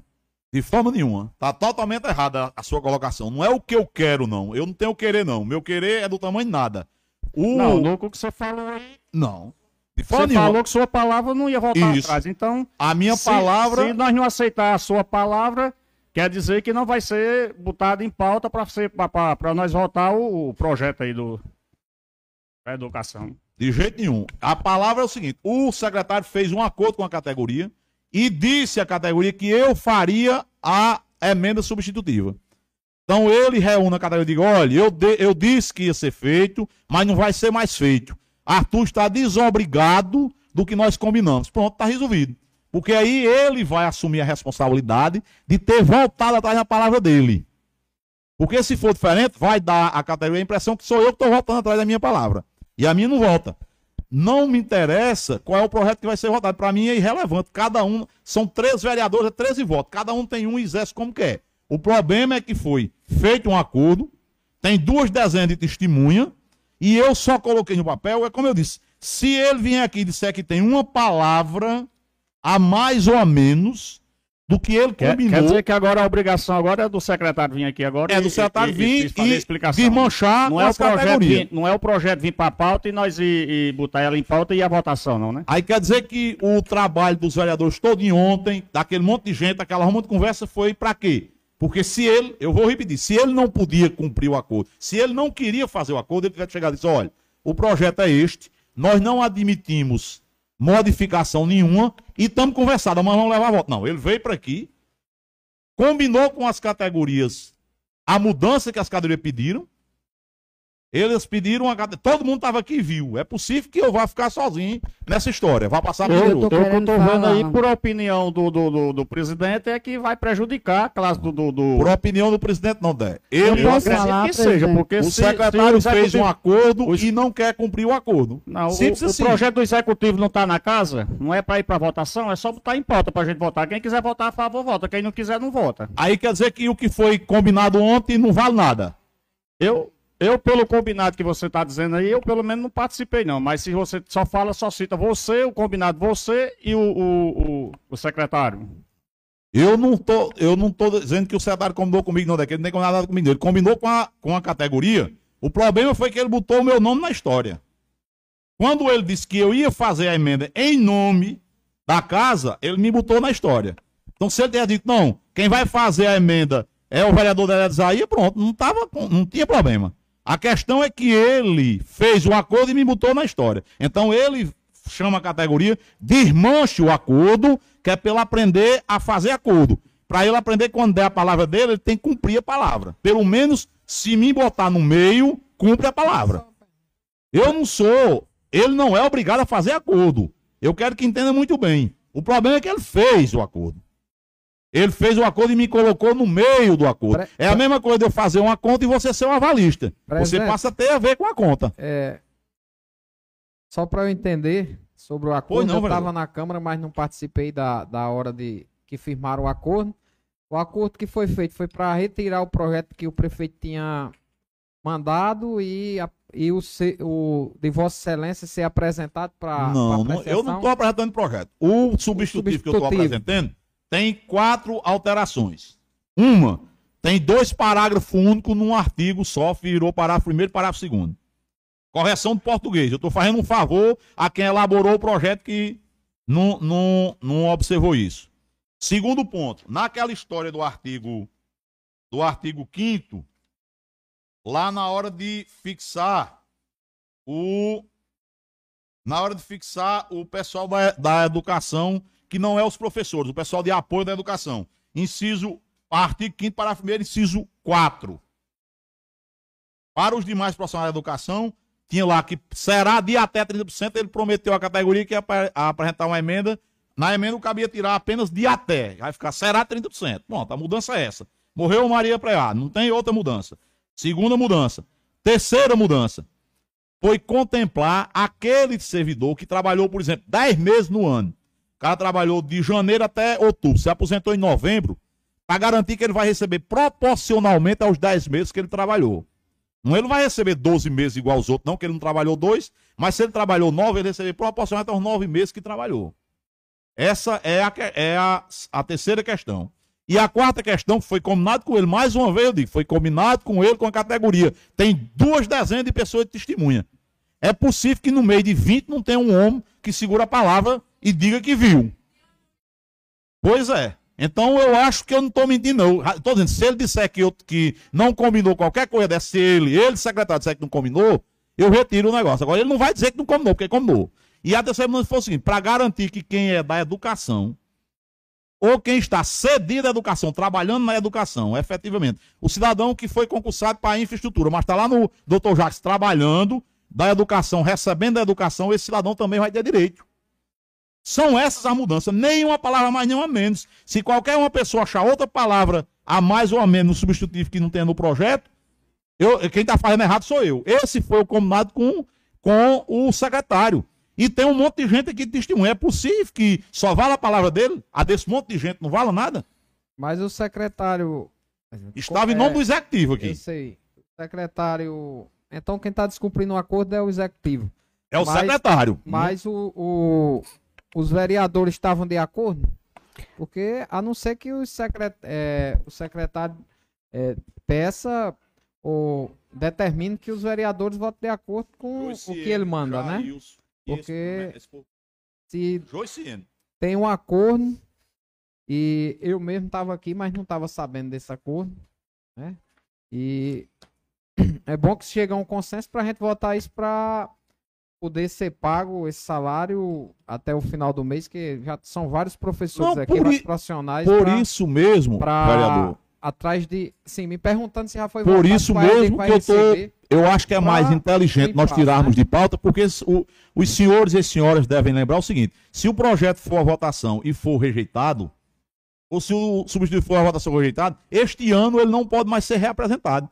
Não a regra de Arthur, não, porque quando às vezes as coisas. É, é, as formas como falam dá a entender que é uma regra minha. Não é regra minha, eu não fiz a regra, não. A Constituição é de 88. Eu era menino em 88, com 12 anos, não fiz a Constituição, não. A lei orgânica do município é de 94, eu nem vereador era. O regimento interno é de 96. Eu ainda não tinha nem terminado meu curso de direito ainda. Então não fui eu que fiz as regras. Agora, eu, quando cheguei aqui, me disseram e eu jurei que cumpriria as regras. Então eu estou cumprindo a regra. Não fui eu, eu não fui eu que criei a regra. A questão está aí.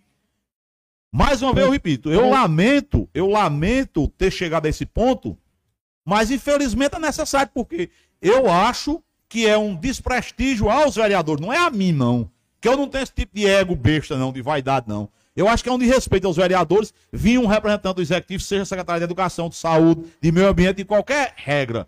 O secretário, quando vem à Câmara, ele não vem em nome dele, não, ele vem em nome do Executivo. O secretário vem aqui, faz um acordo com todo mundo, coloca, lhe empenha na história, porque eu fui empenhado na história, eu fui responsabilizado de fazer as emendas. Aí no outro dia o cara muda de ideia. E aí? E como é que fica a casa? Qual é a. Qual é a, a... Presidente. Pois não, vereador. Por, por gentileza.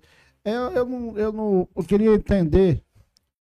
É, quem foi as comissões que, que estiveram aqui presentes ontem? Quem foi, quem foi o, a, o presidente da comissão? Que, que, você Vossa Excelência votou a favor? Não, votei a favor do projeto do prefeito, né? Até na hora que Raimundo estava aí, eu perguntei, Raimundo, tem como ser alterado alguma coisa? Aí estava aqui e disse, não, não pode mudar o projeto. Aí depois ficou aquele tumultou, tumultou, tumultou, e eu não sei o que foi que... Disse, não, tá resolvido. 30 e 70, é o que eu tô imaginando, que é 30 e 70. Mas aí. Rapaz, aí... é o seguinte: se for para bem da, pro bem da classe. Porque a gente vota bem da classe, o projeto. Por exemplo, eu vou sugerir. E quando eu puder falar, eu queria, Caramba, só um minuto, só um minuto. Tá tomando na minha frente. O projeto foi aprovado, inclusive, pelas comissões da forma original. O projeto, conforme veio do executivo, aprovado ontem, original, da forma que chegou nesta casa. Pronto, exatamente o que eu queria saber. Eu, tá eu não presenciei, eu estive presente na reunião ontem eu não presenciei acordo feito com o secretário Raimundo aqui, não. Ele usou essa tribuna aí duas vezes ou, ou mais, em momento algum, enquanto eu estava na Câmara, porque faltou energia, demorou a chegar, eu fui embora. Enquanto eu estava presente na Câmara, eu não vi o secretário Raimundo fazendo acordo, não. É porque é o seguinte, eu não faço parte de uma comissão, mas se eu estivesse aqui, eu tinha, tinha que dar, dizer, minha opinião. Então, se for votado nas comissões, presidente, por que você não coloca? Vossa você não coloca? Bom, vereador, fale. É, boa noite a todos. É, eu queria primeiramente deixar as pessoas que trabalham na educação tranquilas, porque essa discussão talvez eles não estejam nem entendendo, né? Ontem foi concordado pelos funcionários e por todos, pelos, por todos, que ia ficar 30% fixo para esse pessoal. Eu estava aqui, eu acho que todo mundo viu isso, que ficou até Marcarone e Dedé e, e doutor Arthur lá. E 70 para os professores. Aí foi o seguinte, deixa eu terminar. Aí a gente foi conversar a respeito de pessoas que recebem sem estar na sala de aula com o secretário. Fomos conversar a respeito de um funcionário que trabalhou o ano todinho e não recebeu, porque ele é, ele é, é do Estado, mas trabalha a serviço do município. E fomos é, discutir a respeito. Inclusive, os funcionários não queriam aceitar essa parcela essa, esse percentual 30%, mas quando for para as contas, viram que era melhor eles querer os 30% do que querer 70%, se fosse para misturar com um salário maior, que é o dos professores. Foi tudo combinado assim que todo mundo viu. Depois, posteriormente, foi tratado desses assuntos com o secretário de Educação e eu sou testemunha a respeito desse, dessas, desses profissionais aposentados que se aposentam, vamos dizer, em setembro, e o dinheiro sai só em janeiro, aí eles receberem proporcional aos meses que trabalharam naquele ano, que foram efetivos. Pouca coisa vai ser mudada. O que vai ser mudado aí não é 30 nem 70. São detalhes que mais na frente pode dar um problema até eu acho que até para a lei que está feita, ter que aumentar depois. Aí eu acho, na minha concepção, que seria bom se, se pudesse ser adiado para outra quarta, todo mundo ler direitinho essa emenda para poder votar. Não sei se, se tem que ser agora para poder esse dinheiro sair logo, ou se não. Minha palavra é essa. A colocação da vereadora Joiciene é muito pertinente nesse instante, porque nós sabemos que qualquer lei municipal que confronte lei federal, a lei federal é superior. O que for contra a lei do Fundeb, nós sabemos que é inconstitucional. É, pessoal, boa noite. Oi, vereadora. É, todos os vereadores que falaram aqui estão corretos. vereador Juliano está correto. vereadora Joiciene também está correto. vereador presidente Arthur também. Zé também.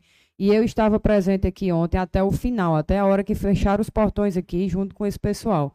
Muita gente foi embora antes, a casa do nosso líder, o vereador Juliano, porque houve a queda de energia, realmente foi um tumulto, tumultuou. Mas antes disso, nós chegamos aqui de três horas da tarde, os vereadores que fazem parte das comissões. Nós vimos o projeto, eu, vereador Macarone, vereador Rogaciano, e nós constatamos também a legalidade do projeto. Foi aprovado nas comissões em primeira mão ontem. Quando houve a audiência pública, vieram é, alguns funcionários, alguns prestadores de serviço da classe, nós os ouvimos, muitos deles usaram a tribuna, falaram seus critérios, falaram suas reclamações. Foi explicado abundantemente pelo secretário, como também por, pelo presidente Arthur, tudo que podia ser feito e tudo que não podia. Porém, houve o tumulto. E houve o acordo realmente com alguns funcionários que ainda estavam na casa, junto também com o secretário. Então, tudo que está sendo dito aqui realmente aconteceu, certo? É, eu estou falando porque eu estava presente, então não tem como me omitir a isso. E eu acredito que a melhor forma para ser resolvida é a forma que não prejudique nem professores, nem prestadores de serviço, independente de qual seja essa forma. Então, eu estou aqui pronta para ajudar, certo? Independente se vai ser votado hoje, se vai, ter, vai ser votada a emenda que o presidente apresentou em acordo com o secretário também Raimundo, que ouviu alguns funcionários aqui ontem, certo? E, e é isso. Qualquer outra dúvida, a gente aqui está pronto para esclarecer, mas é importante dizer tudo que todo mundo viu e presenciou. O projeto foi aprovado, o projeto que veio do, do Executivo foi aprovado, porém houve esse acordo entre a secretaria e alguns funcionários a, e foi pedido ao presidente Arthur para que se apresentasse essa emenda. Hoje foi constatado que talvez não fosse possível realizá-la, mas a classe ficou realmente sem mais explicações, porém a gente trabalha em cima da lei. É uma lei federal e a gente está aqui para trabalhar da melhor forma. Muito obrigada. É, pois é. Pois não, vereador. Eu acho, presidente, que era o senhor entrar, a Vossa Excelência entrar em consenso e colocar esse projeto em votação e colocar a sua emenda em votação. Quem tiver de acordo aprova, quem não tiver, o vereador que achar que não é certo, vota contra. Vereador. se achar que é certo, vota a favor. Eu acho que o certo era fazer isso. Porque Eu, eu tenho certeza que a classe hoje é um pouco prejudicada se a gente não votar esse projeto hoje. Porque eu não recebi, foi só uma ligação, não só foi de um professor, não, foi de vários. De vários que ligaram para mim pedindo para eu votar nesse projeto. Ia tirar minha licença, que já era para ter, que eu ia tirar uma licença, e não. Eu disse, eu vou votar nesse projeto porque me pediram com urgência. Então, se é com urgência, se o povo está precisando, então, por que nós, vereadores, prejudicar uma classe, que é a classe dos professores da educação, que ensinou, com certeza, que é a primeira classe que começa, que a gente começa o quê? Estudando e aprendendo por eles. Então, eu acho que era bom colocar esse projeto em votação, Vossa Excelência colocar a sua emenda em votação. E quem, o vereador que achar que é o certo, vota. O que não achar, vota contra, vota o contrário. É isso, Ah. minha opinião. a emenda, velho, só para esclarecer, a emenda substituída não é minha, não. A emenda substituída é do secretário de Educação do município. Eu sou apenas um instrumento para fazer, porque alguns dos vereadores não estavam mais aqui na, na hora e ele disse que era melhor aparentemente do que o projeto voltar para o executivo e vir de novo. Que foi inclusive o que eu sugeri, mais uma vez. Tava 20 pessoas testemunhas. Você quer levar o projeto, a redação e mandar? Ele disse, não, para não voltar para a prefeitura e começar de novo, você apresenta a emenda nesses pontos aqui. Riscamos os pontos para apresentar. A questão é só essa. Não é a emenda, a emenda não é minha. Eu não tenho interesse prejudicar. Pelo contrário, eu estou tentando evitar que a, uma categoria seja prejudicada. Por quê? Se a categoria fez um acordo com o secretário de Educação, que é a autoridade máxima na área presente aqui ontem, essa, essa categoria se sentiu contemplada. No momento em que nós desfizermos o acordo que foi feito, a categoria vai se sentir prejudicada e com razão. E com razão. Então, mais uma vez, eu objetivando exatamente não prejudicar nenhuma categoria, acho que é melhor tirar de pauta e voltarmos quarta-feira, mesmo porque daqui para quarta não vai pagar ninguém. Porque tá, na, no, tá no projeto da prefeitura. Isso aí não foi eu, não. Tá no projeto aqui dizendo, na versão atualizada do, do projeto, dizendo o quê? Que a, a primeira parcela vai ser paga junto com o salário de novembro. Então o salário de novembro vai ser pago no final do mês, no último dia útil do mês. Que no caso de novembro, dia, último dia útil do mês, vamos olhar para não ter para não ter erro, para não ter equívoco, não ter engano. O último dia útil de novembro é exatamente o dia 30 de novembro. Então nós temos no dia 9, nós temos sessão. Dia 16, ordinária. Nós temos sessão 16, temos sessão 23.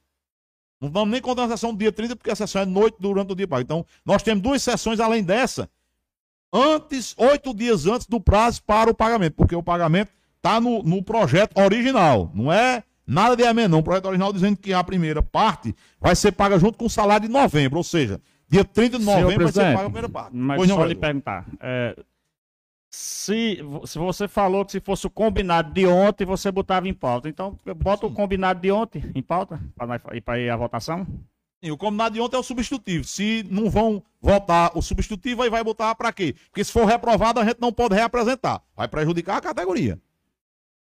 Essa que é a questão. A gente Então, tem- se votar para o executivo para botar da quarta-feira. Não, não tem aí- problema. Se o executivo aí- quiser pedir aí o projeto de volta, vier- é um direito jeito dele. vier, vai em pauta e votação, é assim? Exatamente. Aí, não, aí vai, vai pedir, o, o executivo vai pedir para voltar, peça. Aí todo mundo vai ficar sabendo que foi feito um acordo, o secretário descumpriu o acordo e o prefeito pediu o projeto de volta.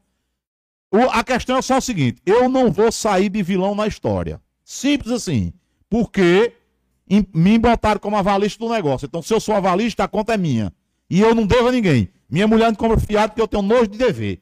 Então eu não quero ficar devendo. Se o executivo quiser o projeto de volta, o executivo é o autor do projeto, é um direito dele. Eu não posso questionar esse direito, não. Pede o projeto, faz as alterações que ele quiser fazer. Se quiser fazer, se ele disser, não, eu não vou mais fazer alteração nenhuma, ele peça o projeto de volta, mande, eu Peraí, vou ficar na peraí, minha. Peraí, presidente. Mas o, o executivo, o prefeito, não pediu a gente no grupo para botar o projeto dele e votar o projeto que veio para a Certo. Câmara? Aí, aos servidores que o secretário fez a reunião ontem, disse que Arthur ia apresentar um substitutivo. Quando eu não apresentar, quem é que vai dizer o servidor que foi o, o secretário que, que- que Aí quebrou a Aí palavra? a culpa vai ficar pro prefeito. Nós vamos botar o projeto. Não, prefeito não, prefeito não. O prefeito é só advogado dele. O acordo eu firmar o secretário, firmar o prefeito não. Ô, presidente, você está fazendo sua parte, você está botando a emenda. Se não for aprovada, então você fez. O senhor presidente. Beleza, aí o prejuízo para os servidores. Nós vamos prejudicar os servidores sabendo, porque não vai poder representar. Vossa Excelência sabe que não tem prejuízo. Vossa Excelência mais do que nós todos que não tem Se for prejuízo. reprovado, não pode reapresentar outro. Como é que fica? a Situação. Senhor presidente, Pois não, vereador. me permita é, tocar mais uma vez no tema, mas Vossa Excelência não está levando em consideração o parecer da Comissão de Educação, que tem o presidente Fabrício Bezerra Lima, que tem Juliano, que vos fala como relator, e tem a vereadora Yaciara Dantas, Dantas como membro. Os três votaram a favor da, do parecer a favor do projeto original. E Vossa Excelência não leva em consideração nada disso, usa a prerrogativa que tem de ser presidente da Câmara, que controla a pauta para tirar o projeto de- em questão de pauta. É isso que Vossa. Excelência está fazendo. Certo. Em que, em que eu estou desconsiderando o parecer? O parecer diz que o projeto é constitucional e eu não estou dizendo que o projeto é inconstitucional, não. Nem eu estou dizendo que o projeto é inconstitucional, nem eu fiz um comentário de uma linha em relação aos pareceres. Os pareceres, para mim, estão prontos e acabados, são indiscutíveis do ponto de vista da legalidade deles. Eu não estou discutindo o parecer, não. O que eu estou discutindo é o seguinte: foi feito um acordo e foi apresentado substitutivo. O que é que a gente faz com o substitutivo? Pega e joga no mato? Não. O substitutivo foi apresentado e ele tem que ser considerado. Por que ele tem que ser considerado? Porque o secretário de Educação, representante do Executivo na Câmara Municipal, disse, fez um acordo com a categoria e me botou com a valista da história. O problema todinho é o seguinte, é que eu fui empenhado na história. E eu, no acordo, ou no negócio, ou no empréstimo, ou no acordado que eu for empenhado, tem que cumprir. Então por que Vossa Excelência não coloca o substitutivo em votação? Porque não foi dito que o substitutivo não se via mais? Eu vou para em votação aqui no sei mais então. É isso que eu quero. Eu estou tirando de pauta. Qual é o prejuízo de tirar de pauta? Nenhum. Quarta-feira, volta para volta, volta. Aí tem 15 dias. De quarta a 15 dias é que vai fazer o pagamento. É só olhar o calendário. Quarta-feira que tô- vem é dia recebendo, 16. Tô recebendo mensagem do professor aqui. Hum. Vereador, peço o presidente para botar em pauta o projeto. Então não é o prefeito, não, é professor que está botando mensagem aqui para mim. Mas a questão é o seguinte: e os outros. O, a Secretaria de Educação não é feita só de professores, não. E os outros servidores? A gente fala o que com eles? Presidente, Diz a eles o que projeto a, a original- palavra do secretário não vale o nada. o projeto original, não, nenhum servidor da educação tem prejuízo. Você sabe disso, você sabe mais do que eu. Não. É, eu não sei, cara, porque sabe. passado Então, passou de 3 se horas até 7 e meia da noite Me desculpe, presidente. Se Vossa Excelência está tirando o projeto de pauta, porque eu lembro, quando eu era presidente de Câmara, da Câmara, que eu tirei alguns projetos de pauta. E Vossa Excelência dizia que eu não poderia fazer aquilo. Então, Vossa Excelência dizia, e não só foi uma vez, não. Então, Bom, hoje, vereadores. quero dizer, Vossa Excelência, Vossa Excelência está tirando de pauta o projeto. Beleza. Tudo bem. Entendimento seu. Quem toma à frente dos trabalhos da Câmara é Vossa Excelência. Agora, só uma coisa a dizer. O prejudicado nem é eu, nem é você, nem ninguém. É só a classe. Só É. quero dizer isso que todos escutam. Quem está sendo prejudicado é a classe da educação. Uma da parte, educação. presidente. Pois não, vereador. Pois não, vereador. Mas e esse projeto, se não for votado hoje, ele não pode ser mais votado, não. Por, vota quarta-feira normalmente, essa simplesmente. como é que estão sendo prejudicados que pode ser votado quarta-feira esse projeto? Não, não tem tá- prejuízo nenhum, vereador. Cada Pois é, um está não fazendo o recebe seu. no dia 30 é um de novembro. Exatamente. Pronto. A primeira parcela. Ah, porque a segunda parcela re- só vai ser paga em dezembro. E o Vereador, o vereador, o volta, volta pro executivo e nós vamos passar a noite Fernandinho. todinha, nós vamos passar a noite todinha nesse vai, não Vem. é. E- Vamos dar e tem mais um detalhe. votar o retiro de pauta e vamos prosseguir a E- sessão. e entendeu? tem mais um detalhe. Vereador Virandinho, nem o professor ligou para você, nem um professor da educação, para botar esse É. projeto para votar hoje? Senhor presidente, ligou mais de 20 todo E eu só quero dizer aqui o seguinte: Mas assim, como a gente está se estirando e o presidente hoje está É. tirando o projeto de pauta, ele disse que nunca fez um acordo para desmanchar. E quando eu era presidente, É. meu gabinete foi feito muitos acordos e quando chegou para a votação, o presidente, como vereador Arthur, foi desmanchado. Só isso. Então, tira o bote. Foi, ó, vereador. Você fez acordo com outro. Comigo, o cara- você- o cara não faz acordo pra desmanchar, não. Eu tenho certeza, todo mundo vereador Eu tenho sabe certeza, como- comigo você nunca fez um acordo, foi As desmanchado. não. comissões sabem. Sabe, O vereador. Rogaciano sabe que teve acordo de Vossa Excelência, juntamente com você, para aprovar um projeto e você mudou quando, quando chegou. Não foi eu que fiz esse acordo, não. Eu tenho certeza. Eu tenho certeza que o Rogaciano não vai dizer isso, não, que se ele Então, disser pronto, mentira. Eu Eu fiz um tire- acordo de eu tire de pauta, eu coloco. Não, o Eu projeto falei está tirado de pauta. Então, eu pronto, a beleza. oportunidade de todo mundo falar, Beleza. porque Beleza. eu não tenho problema com falar, não, nem tenho vexame de terminar. Inclusive, Edu, só para esclarecer, o projeto original, viu? Tem um artigo dizendo que, inclusive, dentro do ajuste que tem que ser feito, a última parcela pode ser paga em janeiro de 2023. Está aqui devidamente estabelecido no projeto original, não tem nada a ver com o substituto, não. Então não tem essa sangria desatada para rodar esse negócio. Eu tô, mais uma vez, embora que é, tente se jogar para a plateia, eu estou tentando não prejudicar ninguém. O, vai ter uma semana, as categorias vão procurar o secretário, ele vai lá dizer que vai desmanchar o acordo que fez com as categorias ontem aqui, agora vai dizer que desmancha. Não vai dizer que não fez, não. Porque se que não fez, tá me chamando de mentiroso. E o cara não me chama de dizer, quer mentiroso. dizer, senhor presidente, se o secretário se recusar a, a, a- dizer o que o senhor quer, não, Não, vai não é o vir, que eu quero, não. Não vai vir, não vai vir pra pauta mais, não, esse Não é projeto. o que eu quero, não. Vai, vai virar O o ano que é pra pauta. É isso Não que é eu o que eu vendo quero. aí. O que eu O que eu quero é que não tá interessa. usando Interessa o que é verdade. O seu poder executivo pra não, pra não, Não. botar o projeto do executivo. É que eu Não é assim. não- eu não estou dizendo que é o que eu quero, não, de forma nenhuma.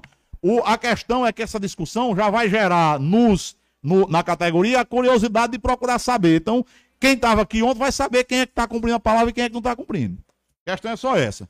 Então, a palavra com o vereador Zé Garcia, como primeiro inscrito do tema livre, já que, vou repetir, só tem Zé Garcia e Fabrício inscrito para o tema livre. Boa noite, com a palavra. boa noite a todos. Na tribuna, por até É, 10 minutos, como manda o figurino. Eu vou ser breve. Licença É, pra mim, já demorou muito. Pois não, vereador. E- Deixa todo mundo à vontade. Como hoje é um dia muito especial para mim, dia do meu aniversário, eu só queria realmente é, dizer a- ao povo sometense que tenho procurado fazer o, o melhor aqui nesta casa. Tenho procurado é, fazer é, coisas muito especial para os sometenses. Hoje Infelizmente, esse projeto que era para ser votado não foi votado, mas na próxima quarta-feira, com certeza, se Deus quiser, vai poder votar.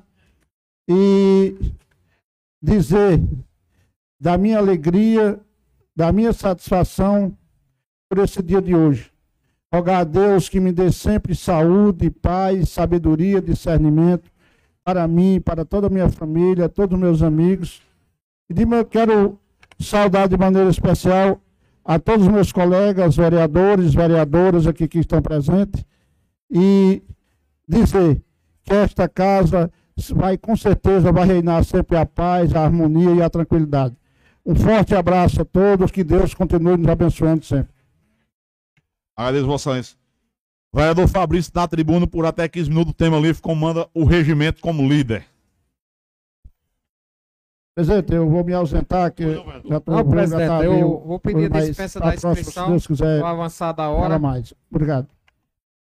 Então, não havendo mais quem queira se pronunciar, dando em vista que o vereador Fabrício abriu mão da inscrição, eu declaro encerração não sem antes convocar a próxima para a próxima quarta-feira, dia 16 de novembro de 2022, na hora regimental. Que Deus nos abençoe nos proteja, nos dê sabedoria para honrarmos aquilo que acordamos e aquilo que combinamos. Então, boa noite, Deus nos abençoe a todos e até quarta.